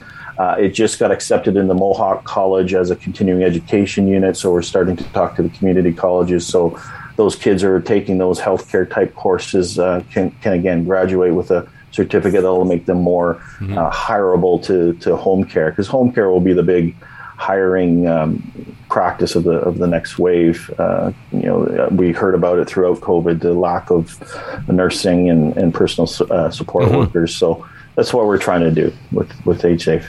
Okay. Well, um, so you you still would like people to go to Age Safe Canada? I'm Absolutely, assuming. Yeah. Have a look yeah, at this. Yeah, uh, yeah. Everyone, I mean, everyone can get something from it. Uh, everyone will know. Uh, you know, you don't necessarily have to take the course, but uh, you know, again, it's it's it's going to be a little. It's I think I think we've done a pretty good job of boiling down a lot of that information. If people want more information, they can link through the site to to other government sites and other organizations, and uh, you know, we'll just keep pushing it out. All right, we'll Jim. Keep pushing it. Well, thanks for taking. I, I thanks for taking some interest in in our subject, and uh, you know, it's interesting. Like I said to begin with, I, I never really thought about any of this until quite recently. You know, yeah. it's just funny. No, I, I, I, I, listen to you guys on a regular basis, and it pops up now and then. And I know Fred made the comment last week about, yeah, well, maybe you got to get one of them handles in your bat in your. Oh, yeah, mm-hmm. yeah. Uh, that's what he does. well, okay. one of our one of our things, if you go on the site, is like grab bars are going to be the new safety belt. You know, you're not even going to think about it. Every bathroom should have one, whether you're a senior, or a kid, or anything. You know, you can slip and yep. fall in the bathroom there you go. yourself. So. so he should, yeah. yeah. Wait, I, I'm just waiting to get to the point because there are so many stairs in this place I live, Jim. I just want to get one of those machines that take me up. Well, I sold thousands of those in my career, and you're not quite there yet. We do no? have a product called the Assist Step, which you, you can see online on our website too, which is basically a moving handle you hold oh, nice. on to. yeah, so maybe you'll graduate to that one day, but just wearing uh, proper uh, footwear. I know right. you're, you're, quite proud of your new sandals and such. uh, and uh, oh yeah, having your door uh, like make sure your stand doesn't run underfoot uh, when you're down the stairs. Yeah, that could happen. Yeah. Ha- well, it just happened to a buddy of mine. His dad. Dude, I, and the other thing you heard me say is. I keep my phone with me now. Like I, I yeah. if I even if I run upstairs to get some, I take my phone with me because I'm like, if I'm stuck up there and I break something, I can't crawl down these stairs. If you break something, you'll break a lot, probably. Yeah. What, what's that face? What is that no, face? just uh, like like I knew you were thinking about this, but I didn't think that much. Holy cow! I think I've got time. uh, Jim wants everyone to go to agesafecanada.ca. Thank you, my friend. We'll talk soon. Thanks, I hope. guys. Yeah, yeah. Okay, do. thanks, buddy. There's Jim here. Floss. You know who he is, by the way. He's our uh, GigSky guest of the day. No way. Yeah, man. Yes, you are the GigSky guest are of the, the day. GigSky guest of the day. I have it right here. Uh, download the GigSky app today. Enter the code HF2022. James, just let yourself out. Uh, that gives you $5 off your first plan. Visit gigsky.com for more information. As I say, is our GigSky guest of the day, the only worldwide mobile data service with affordable rates in over 190 countries. That's a lot of countries. Download the app today. You know, at some point, you're going to want to travel again. And this makes it easy. It's the easiest, most affordable, and convenient way to stay connected internationally. Download the app, enter the code HF2022. Let me try it again HF2022 for $5 off your plan at gigsky.com. You know, my uh, mother-in-law is here this weekend, Howard, and um, she's in I'm sort of in that situation. He wants to stay in her condo, and we're trying to figure out how we can do that. What's going to be the safest way, and all the money and all that stuff. Um, she was going up the stairs the other day, and I said maybe I should get a stairmaster for for when you're here to get up the stairs. And she says, Freddie, if I need a stairmaster, just kill me. and then I'm thinking, you're talking about, you know, the, you know, the health gauge. It can be connected to somebody else. Yeah. Can you imagine that hitting the thing and it, it- oh, uh, mom is flatlining. We That's get right. uh, doll. Uh, How we- long's that been going on? Yeah, that's right. We need to get to uh, Cambridge. There's no vital signs left on mother. Hey, let me tell you about the retirement Sherpa, Tim Niblett. Yeah, He's man. a port- portfolio manager, Raymond James, a member of the Canadian Investors Protection Fund. If you have a portfolio, an existing one, you want somebody to have a second look at it, get Tim to do it. Okay? Uh, he's the guy, or you want to build from scratch, he's also the guy. Hey, licensed on both sides of the borders, okay? So, listen, we, we know uh, people in the United States are listening. Uh, Tim can help you. Yes, he can. Raymond James, International. He's the Retirement Sherpa, retirementsherpa.ca. Yeah, I'm just waiting for our friend uh, Dan Duran. Are you done everything that you needed to do? Yep. Here's a question. I don't know if I've ever asked you this. I was thinking, maybe I have. I was thinking about this phrase uh, again. Something I read this morning. Do you say supper or do you say dinner? And what did you grow up saying? I, I grew up saying supper, but now I say dinner. Do you think? I think so. I, I think I did as well. I think it was supper time. Uh huh. Is that a Canadian thing? Supper? I don't know. I don't know either. Dinner is something I say now. It's almost dinner time, but I think growing Yes. up it was supper time. Yes. What do we have for supper, Mom? Right. But now, uh, yeah, it's. I say to Delise daily. So, what are we doing for dinner tonight? Oh, I can't imagine how exciting that must be for her. Well, here comes the. Uh, what are we having for I, dinner? I, we tend to buy. We don't do big shoppings anymore. No, I know. the two of us. So I go to the grocery store quite often. Yep, and me get, too. And get that day uh, and get uh, that day's uh, fare, so to speak. I'm going to make a nice chicken stir fry. How are you? Yeah. Give us the recipe. Do you want me to give it this? Uh? no, the reason I'm going to is uh, I have some leftover rice. Rachel made a nice dinner on Saturday night, and I kept the rice. And it's it's nice to use like like put the rice into the stir fry rather than like make rice and then put it in. I won't I won't do that. I'll use the instant rice. I use a lot of Uncle Ben's in my house, by the way. Uncle Benny, I call him. Uncle Benny does a nice rice In the pouch or Yeah, in the, in the box, pouch. like you cook? No, no, no. That's In what I the mean. Rachel cooked rice, like she's soaked it, and Right. uh, which I will never do. But I use You the Uncle Ben's uh, pa- the pouches, ninety seconds, and they're they're fine. Yeah, you know they, you know the, uh, you know when you go to a Jamaican place and you get rice and peas or rice and beans or whatever you call it, the red beans and the yeah, Unc- Uncle Ben's has that. yeah. Oh, and it's good. It's good. I've had it. spicy. I know it's it's really good. The other one I like Hmm. is the one, uh, the chicken flavored one. It's really good. There's there's two. There's that one. Three. There's vegetable medley or whatever they call it. I just like them. They're a little bit flavored. So uh, yeah, dinner or supper. Dan, were you a supper guy or a dinner guy? No, it was supper. Yeah, we all said supper, right? Supper out west, yeah. Yeah. Yeah. The Saturday suppers in my house were uh, hot dogs and sauerkraut and mashed potatoes. That was every Saturday night. Aw. Don't know why. Hot It dogs was- and sauerkraut. Yeah, then we'll all dance around in our lederhosen. I I remember Howard and I had a conversation once at our plate every Sunday night. It was roast beef, mashed potatoes, mashed turnip, something green. Every Sunday we had dinner, and we didn't eat in the kitchen. We ate in the dining room. Right. And I remember I was talking to you about, and, and I sort of left the impression it was like just a common thing to do. And you said, "Well, really? Like I don't, I don't, I, I really can't relate to that." Yeah. But growing up in my neighborhood, it was like everybody's. It was you know Sunday dinner, yeah. It was it was it was something special. I I don't recall that we did that regularly. I will say this though, I I, own, I know we ate in that dining room. Dan, do you remember mm-hmm. like just off my mom and dad's kitchen? There was sort of a Yeah, small remember that, dining room where, Yeah. and there was like mm-hmm. there where their good china was in the cabinet. Mm-hmm. We o- we rarely ate in there outside of sort of the Jewish holidays and mm-hmm. or you know, somebody coming to town that we were going to have a special dinner for, but it wasn't a. I just remember not going in there very often. Does supper come from the Last Supper, like a religious Yes, connotation? probably. Yeah, yeah. I don't know. Well, that's why I say dinner now. I just wonder at the Last Supper. I wonder at the Last Supper was it like split the check twelve ways, Dan? I don't know what the Bible Hey. says about that. Are we going to split this check? Jesus, are you going to get this? Because you can write it off. You know, Yeah. save your tax. Wait a minute. That bread, that bread was that that wasn't included. That's right. wasn't free bread. This is Someone bullshit. help Jesus with the fork. His hands are injured. Mm. That's right. he keeps No, picking was- up stuff and it's going through that hole. I know it was pre, but I just thought I'd. Come on, Dan. Just roll. Don't ask roll us. To, it, yeah. Don't ask us to be Major- factual. Major points along the Jesus Christ timeline. You Oh, yeah, that's right. Well, that's dude. one of them. Yeah. The Last Supper didn't happen after he was crucified. He only did takeout on the cross. Yeah.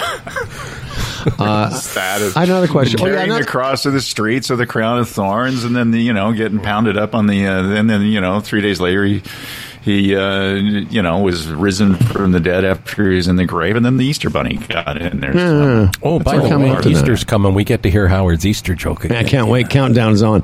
Hey, uh, Hey, that thing about splitting the check 12 ways, have you used that before? no. That was pretty good. Okay. You might want to make a note of that. Thanks. yeah. Yeah. Um, beside Dan visiting, I was just reminded that. oh, oh, the waiter would be pissed off, man. 12 Oh, exactly. cents. Okay. All right. Judas, what did you have? I didn't have that. Fuck you, Judas. Peter, uh, Paul, did you have fries? You had half my fries. Um, Dan visited on the weekend. Gee, Judas can afford this. That's right. He got Judas the got he got paid. He can afford the, the this. payoff from the other. Was it how many yeah. how many gold pieces did Judas get for selling out Jesus? Dan. I don't know. Wasn't enough. I don't know. I don't remember anymore. Anyway, so Dan was at my house, and I forgot to mention that he also brought Sweet Clifford, and you can see right. Clifford in the background.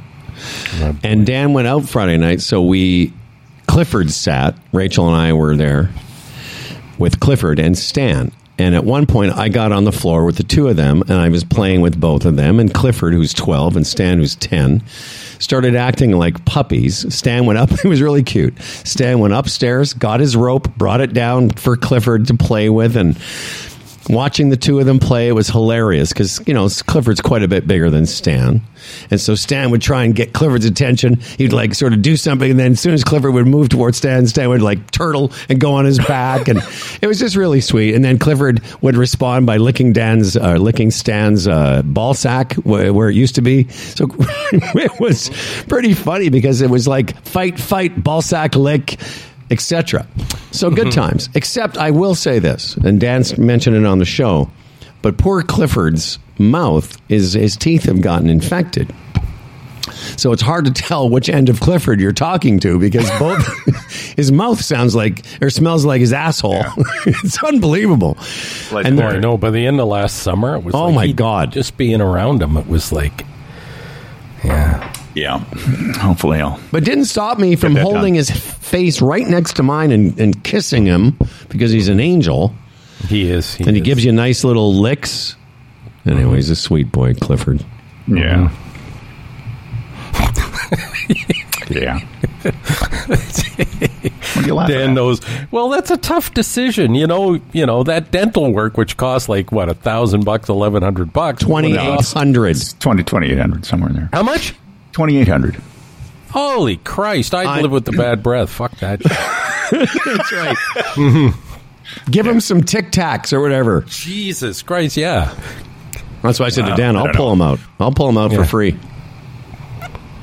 Yeah, well, it's that cost benefit analysis, you know. It's like, well, do you, do you do it? You pull the trigger on that, you know. He's 12, 12 to 13, and so, you know, how much longer is he? 28. 28. No, bullshit. I know. I wouldn't do that. But you know what? It's, if he weren't, if, if it was just Clifford's breath, it would be one thing. But the, he's in a bit of pain. Although, again, Dan, you said that oh, is he? Well, like sometimes he, with his chewing, it bothers him. But I, I watched like he and I, he and I and Stan played together for some time with that rope, and he was, you know, biting down on it. So, but yeah, it's a lot of dough, man. Am I going to be able to give him bones this summer? Yeah, sure. Why not? Well, he takes he's it, in he takes pain. it, you know, like, Well, I don't know. It's, he, he, if, he, if it's too much pain for him, if he doesn't want to do it, he won't do it. That's the one thing But about I- Clifford too. Hey Howard, you know this thing now you don't give bones to a dog Yeah. anymore, and I get it because but he's he's got an iron gut. I've always given him bones, and it doesn't bother him at all. No, the reason they say you shouldn't give a dog bones nowadays is because the if they splinter in their mouths and they get or they get caught going down, you know, it can injure them. It's funny though because I grew up just giving dogs eh, scraps and bones and you know chicken Isn't it- bones and Oh, yeah, whatever. don't give a dog a chicken bone like it. Like dogs don't go in garbage and pull out chicken bones and eat them, and you don't even know for Christ's sake half the time. Yeah. Anyway, it was great seeing Clifford. It was a great seeing Dan, and um, Yeah. you know all of it was great. To a fella named Hold on a second, I got you got something going Yeah, on. I there? got something going on. By the way, anyone that's noticed, all I've played for transition music this morning is Sublime, so live with it. Now, here's to a fella named Dan Duran, a hell of a guy with a hella big wang, the quintessential anchor man. His voice is nice and low. Dan Duran, the anchor man comes. As for credentials, he has none. Can't tell a headline from his bum, but his voice is nice and low. Dan Duran, the anchorman's here. He's prone to falling off his chair, but he's got a big wang, so he don't care, and his voice is nice and low. My voice is nice and low. And now live from Lakeside. Let's all pay attention because, you know, we got to help this man pay for his dog's dental bills. Yes. With Humble and Fred News, here's Anchorman Dan Duran. Putin loves Tucker. Now, right after Putin turned his Ukrainian invasion wet dream into reality, his uh, propaganda machine issued a memo instructing Russian media to highlight Tucker Carlson's broadcasts. Yay. According to Mother Jones, in a leaked 12 page memo, it said it is essential to use as much as possible fragments of your of broadcasts by Carlson. You should I be thought- proud. He should be proud. I think uh, he's kind of flipped. I've watched some fast cuts of his old stance and newer stance, uh, but uh, which is bizarre to me how things can just flip over and it's fine for all the weirdos. Uh, but he's. Uh, you know, I, I just wonder when he's going to be sidelined, if that's ever possible. I mean, how far does he have to go Right. on a major new U.S. network with high ratings before they just rein him in in some way. I mean, he just he's he's off on his own. Like they've taken other people off the air there, like Glenn Beck or whatever. The, the, he, those kind of whackouts have been, but he's still there somehow. I, I don't know. I don't even like his delivery. It's never. No, I know. And the thing is, to, to do what he does, you know, whether it's for ratings, whether it's for money, but it's just evil hearted. Like he's evil. He's an evil fucking man. And it's it's scary to think that the you know, the powers that be you know, but they say, you know, uh, Rupert Murdoch, you know, he's not American. He doesn't give a shit about that country and what, you know, and the damage and the harm that that network is doing to uh, polarize Americans. I agree with you Obviously too, Dan. not, yeah. I, I, I agree with you about his delivery. I just find it obnoxious. I, I mean, again, it's hard to tell. Do I hate it because I think he's such a dick? But just as a broadcaster, I find him very, you know, Weaselly? Weaselly. That, that yeah, he's weaselly. He's the, you know, he was the type of guy that, remember at high school, he would have been the weasel guy you couldn't fucking trust and you want to slap across the face. That, you know, that type of guy. Anyway. yeah, mm, yeah. mhm. Well, his just just his his professional delivery. If you're Yeah, taking him, that's what I'm talking removing about. all the rest of mm-hmm. it, I, I just I've never really liked it. I couldn't even understand why. I mean, other than what obviously it's what he's saying, but what Yes. his what way he was saying it from the very beginning. You I mean, he's do you- gotten mildly better, but it's What- horrible. But what about when he sort of gets put in the spot and he starts that laugh? Like that's how he gets out of sticky situations. He's he starts that sort of mocking laugh. Yeah. Tell me you don't want to drive the Yeah. guy between the eyes then. But Dan asked, it, I think it's an interesting question, and you wonder, and, and not that to be, I don't know that Glenn Beck ever had a, a spot on Fox, but I understand what you're saying. A lot of those guys have been canceled or taken off, and yet for some reason Tucker Carlson endures. But I went, the reason I went yay when you said that because I think Americans, even Fox Americans, at some point are going to lose their tolerance for how fucking weird this guy is in support of a country that we're not really officially at war with yet, but unofficially we are. You know, to, to Jackie Delaney's point this morning, like you know, these are troubling times. Uh, you know, I'm no less worried about it. It's the first thing I look at every day is, uh, you know, Uh, I'm, should I go? I don't even know what I would do. Like, what, what's to be done if all of a sudden we're at war with Russia? What are we going to do, the three of us? I've yesterday I felt like having a conversation. My daughter Melanie's here. Like if should we have a contingency plan that if something breaks, we get in a car and just start driving north because you know, we're the fourth largest city in North America. I got to believe that one of those weapons has Toronto on it. Like if it gets to that point. And maybe that's wild and overthinking it, but that concerns me. If this guy has lost his mind, Putin, and who knows what they have in place, and that reaction is to attack North America. Honestly, don't you think we'd be on that list? Well, maybe. I, and, and as far as driving north, you're going to go like to Muskoka. You're going to go to like you know Howard, I don't Thunder know. Bay. But, But let- when I, I don't when I it- see when I see what's coming out of Ukraine, all the young kids, seven, eight, nine years old, and how their lives have been, just what they're going through. I wouldn't Yeah. want that to be my kids. Uh, and I, I, I agree, obviously. Uh, Yeah. But as far as, uh, uh, um, listen, the attack, I don't know the priority targeting, but I would say that Canada isn't the priority. There's going to be, if there was an attack, it's going to be a missile on an American city. It's the fallout of that that I'm worried about. Mm-hmm. I'm not worried about, I'm less worried about it coming to Toronto. I'm more worried about, okay, what if one goes off? What if there's one one cent? And mm-hmm. now we're, now it get, now the U.S. is going to respond. Whether it's in, whether it's a direct hit or not, indirectly we're all fucked. Like that's what I worry about. I don't even know what I would do. Am I taking money out of the bank? Am I going to go get Charlie and Spencer? Uh, we driving to Stratford? What are we doing? But uh, but even if it's just a limited, some kind of tactical strike, and then the U.S. responds, it's all over. We're just Hey. And then what do we do? If that happens, I mean, there's a long list of fallout. Our retirements are shot. Absolutely. Our retirements are gone. This is what I mean. That's what's You know, and again, that's sort of maybe where you know life is w- worth more than money, but that concerns me too. you know, I said this at the will crash. I've said, yeah, and that's what I, that's what I'm talking about. Even if it's a limited, Mm-hmm. tactical, one-off. Um, you know, I said this a couple years ago, and I reminded both of you. We've t- we've Mm-hmm. had this conversation.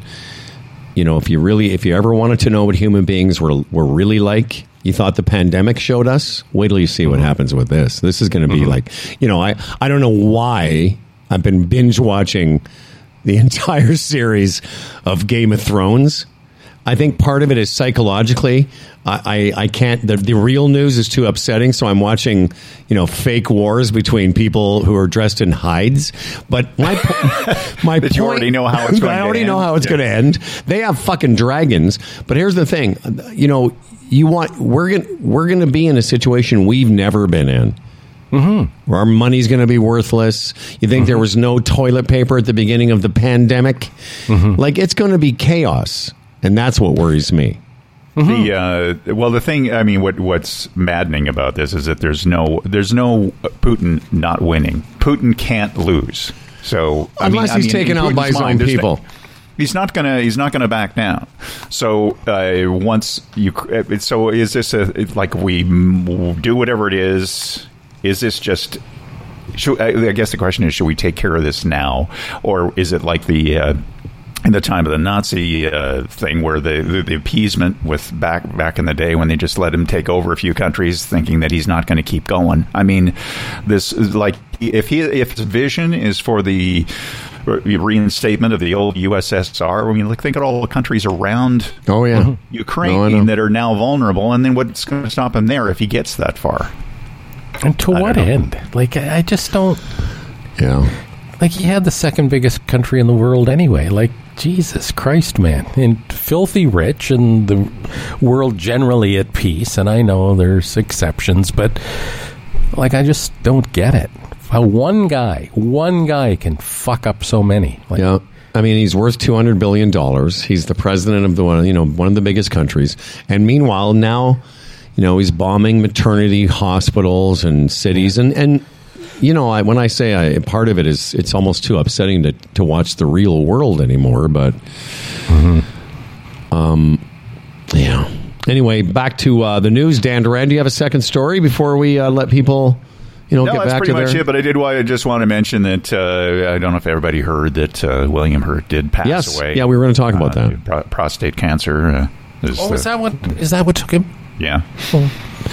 He, uh, I mentioned uh, that for a lot of baby boomers, sort of the where it all began, the uh, was the Big Chill was kind of like the baby boomer movie, and then a William Hurt was also in broadcast news And body heat. and Body Heat. Was that with uh, Kathleen Turner? Turner. Yeah, remember that that was, was, that uh, was some kind of sexy. His breakout role. Yeah.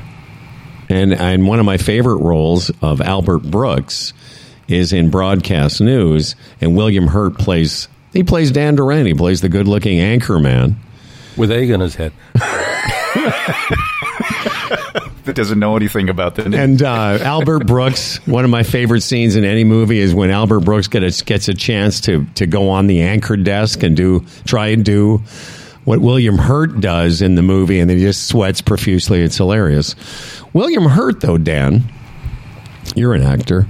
William Hurt was famously a very difficult actor to work with.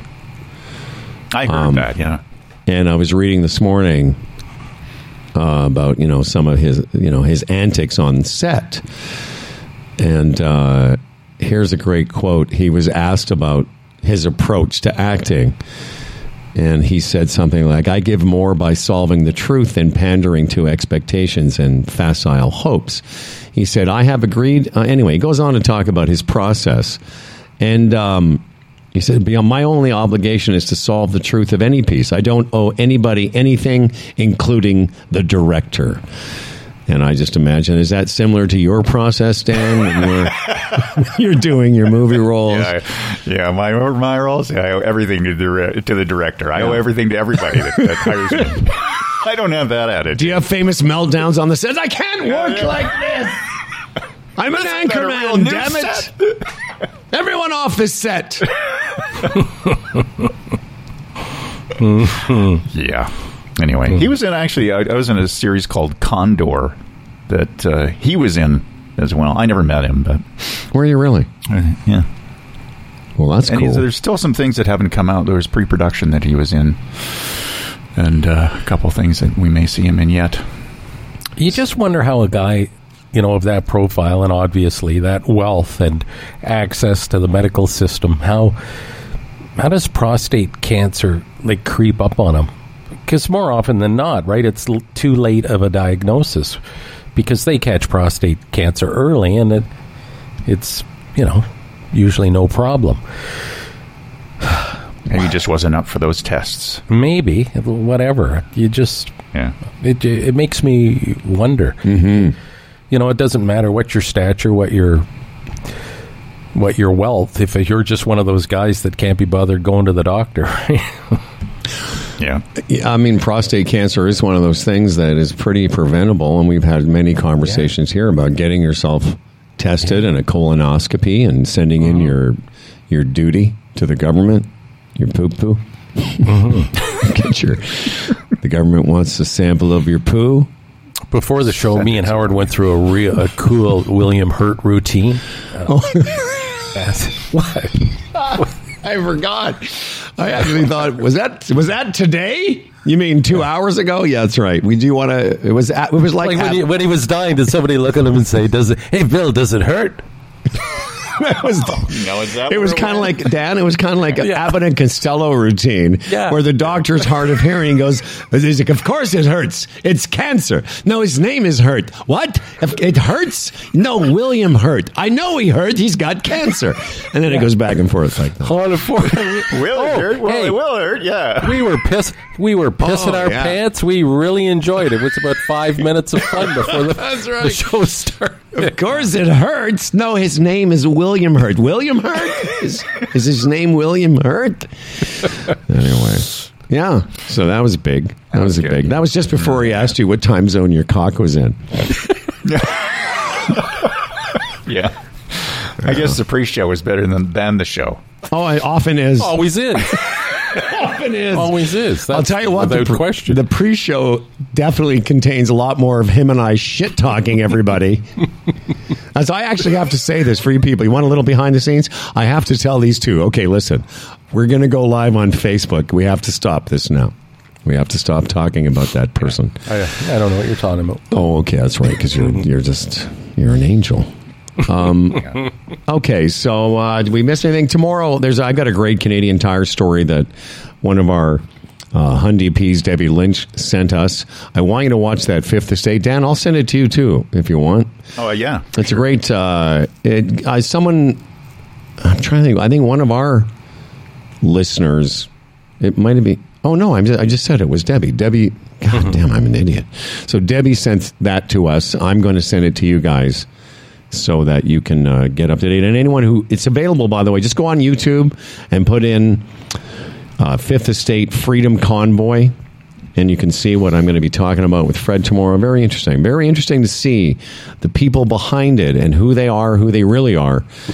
Uh, and then, of course, tomorrow, the uh, president of the Ukraine is going to speak to our parliament, which will be interesting as well. Yeah, I don't yeah, know. Where, it's. Um, I, I'm looking. You know, I haven't even seen the Fifth Estate thing. Um, but I imagine afterwards it's even going to reinforce. Like I, I don't even feel like having conversations anymore because I find it exhausting. We know who organized that. We know who was behind it, and of course, it started out innocent enough. A lot of people went just out of curiosity and pitching in. But as it unfolded, it became clear what it was and who it was. Like, mm-hmm. is that even a discussion? Like, Well, I think you'll be surprised. Not surprised. I think you, you just find, and, and I'm not sure what, what the uh, woman. Am I allowed to say she's a female human who's interviewing, doing the interviewing? But she's amazing. She's very, very good. Mm-hmm. And I know it's CBC and their bias and Trudeau and suck it, but mm-hmm. just have a have a look at it. Mm-hmm. you know it's it's interesting. It's almost it, it almost that whole thing seems so old news by by now to me. yes, you know, except for conservatives keep the conservative party keeps trying to, or people in the conservative party keep trying to bring it up, but or things about it, which is odd to me. But bring um, what up? Well, just you know, remnants of whatever the whole freedom thing and anything Right. that do with it. They, you know, to criticize Trudeau in any way whatsoever, and it's it's brought forward it all the time. It's like let's move on. Let's get to things that are important. You know, Well, I think you call that politics, but yeah. yeah. I, yeah, I guess so, but I just I don't see the reason to keep that one alive, and I just I don't think conservatives should hang their hat on that. Yeah, I- So like yeah, when they- you- you- it's like when they used to pick on Stephen Harper for the sweaters he wore, that type of thing. Yeah. Yeah, I'd agree. I mean, that's not. That's No, I know. It's just, I know. I, I agree. It's aggravating because you know what they're up to. And it's like, yeah, right. Let's move on. Let's talk about what really matters. I get it. The issues, the Mm-hmm. stands that they take, whether it's good or bad. That's the conversation. It's not whether or not Yeah. you know Well, you trip or fall or have toilet paper attached to your shoe. None of that stuff's really important. Howard, did we talk about this on or off the air too? Like in the United States right now, you know, there's an unwritten law, basically, that in times of world conflict, you support your president. Yeah, we talked about it on him. the show. Yeah. You know, uh, domestic issues are one thing, and I mean that goes on forever, like we just said. But when Biden is dealing with what he is in the states. Everybody sort of stands back and you support your president. Mm-hmm. But what's going on down there? They're using that you know, for the for the midterms and the next election, his handling of whatever's going on in Ukraine, and it's just you, that never used to happen. No, we did talk about it on the show. What we Yeah. did, what Oh, we did didn't we? talk on, yeah, we did. But what Yeah, we okay. didn't talk on the show was this. I don't even know the word. Ass hat. Rand Paul Mm-hmm. uh, wants to uh, get rid of what he, what he calls the health dictator in chief. This man. Anthony Fauci, who's so demonized by the Republican Mm-hmm. Party, and really for what? Because he wanted to maybe not have 700,000 Americans die? Mm-hmm. That's the part that I found most fascinating. And yes, it's mm-hmm. true that you know the the in the days leading up to the invasion of Ukraine and Donald Trump talking about what a genius Putin is, and mm-hmm. and Tucker Carlson, uh, and all these right wing idiots, they've all stopped that. But but as I said to you last week, those comments will live on, and I don't know how. Even if you're a super staunch Fox Republican, don't you remember when we all used to sort of gather together and mm-hmm. and get behind the president, or in our case, the prime minister. Anyway, because you know that just feeds the shark. I mean, that's what Putin wants. That's what China wants. They want polarization. They want conflict in the United States. And these fucking idiots on, on, on Fox or anybody else who wants to attack Biden through this, they're just playing into their hands. They just are. Because that's what they want. That's well, what they want to see. The greater good is not part of their uh, yeah makeup. No, it's a good point. It's not. It's not just not a consideration at all. Mm-hmm. Just how can we spin this today to make more ratings is all that they're looking at. Yeah. Um, and, and, that's too bad because, and, and, you know, as we began the conversation with you guys a second ago, I mean, it's worrisome. And I don't know, I don't really know where. I was saying to Jackie, like, what's the optimistic outcome? That the economics of this are going to be. Will that be the thing that saves us? That the economics of how interconnected we are? Mm-hmm. But you know, and again, I can't. You know, worst case scenarios. You know, I talk about investment, retirement plans, and everything being worth yeah. nothing. What about somebody today is buying a house? You know, a house worth 1.7 million, but they've paid 2.2 million, and three or four weeks from now, the the what you said happens. A you know, a bomb hits somewhere in North America, and everything's absolutely worthless where are the banks going to be in all of this? All this money owed to them, and uh, just think about it: mortgage after mortgage after mortgage, and all this money that they've put out. Like, what do you do? There's no money. Does everybody get to stay in their house, or the bank's going to kick you out of your house to let it sit sit empty? Mm-hmm. Like, just anyway, that's that's and that's just scratching the surface. Well, spring's just around the corner, and yeah. uh, you know the leaves will start to uh, bud out, and you know the water. No, you're right. We're going to have that caterpillar problem again this year. Yeah. Well, you see, you can't find you can't find a silver line. Oh yeah, spring, Dan. What about if the bombs wreck spring and the caterpillar? Yeah, it's uh, yeah. you know as we talked earlier in the show about how wretched the weather was. Um, I did go out this morning with Stan, and it was the first time in a few days where I was like, oh, I don't feel like punching myself in the face because it's so cold. So it's going to warm up this week, everyone. It's going to be, I think, here in Toronto, 13 is a number I heard later this week, but most of the temperatures now are going to be above zero for a while. I mean, maybe this could be the, could we not say this is the end of the minus like on Saturday, it was feels like minus 18. Yesterday, I took mm-hmm. Stan to a dog park in the city. Rachel and I were there for less than 15 minutes. And I'm and I wear a, I was wearing a toque, which always makes me look like an idiot. But it was so cold we couldn't stand there. Is my point? Well, the wind was crazy, right? Yes, the wind was uh, the wind wrecks everything, Dan. Yeah, I'm with you on that. And so this week, what are we looking at? Except sailing. 14 on Thursday. 14 Thursday, 2, 9, 14, 8, 4, 7, 10. These are the numbers in the next seven or eight days, so it's going to be fine. You go on about that. Sorry, all I can think of is an orphanage being bombed in Ukraine. You're talking about the weather. Well, well I had to uh, put a coat on, and I, it was windy. yeah. Okay, I could say the same thing. You're talking about what about the caterpillar? No, I'm talking about you right now. I now. know. I know. okay, fine. It was windy. We oh, stood right. there. It you're right. Cold. fucking asshole. You know, I care more. you're right. I care more about the wind than the orphans. Okay, you're right. And you care more about caterpillars than the orphans. Okay. You know what else I care about? All right. All right. This is what I care about. Listen. Cursing during your commute again. Do you find yourself living at work instead of working from home? Couldn't this have been an email? When it feels like all that's left is work hard, you know it's time to play. It's easy to find your next favorite game at Bodog.net. Play free casino games, get poker tips, and check out the latest sports odds. Visit Bodog.net today. Hashtag make a play. Uh, thanks to Jackie Delaney and uh, Jim. I shouldn't have started that sentence, but I didn't know the Jim, end of it. Jim's Jim great. from yeah. uh, Age Save Canada. Dan Duran will uh, you do us the honor of saying so long to everyone. Oh, by the way, speaking of uh, friends, our friend Jeff Lumby checking in, the host of Jeff and Julie Move to France during a pandemic, our guest tomorrow. In the meantime, oh, here's the very lovely Dan Duran. This episode of Humble and Fred was brought to you by GigSky, the Retirement Sherpa, the Chambers Plan, Bodog, Health Gauge. There's a destination. Dan, you just froze. Dan is frozen. Dan, start. Dan, Dan, he's completely frozen. Like, yeah, you, that whole thing, you just completely froze during the entire thing. Could you start that again? Got to do it again, Dan. You want me to start over? No, no, just uh, just list the sponsors. That's all we care about, really. This episode of Humble and Fred Yeah.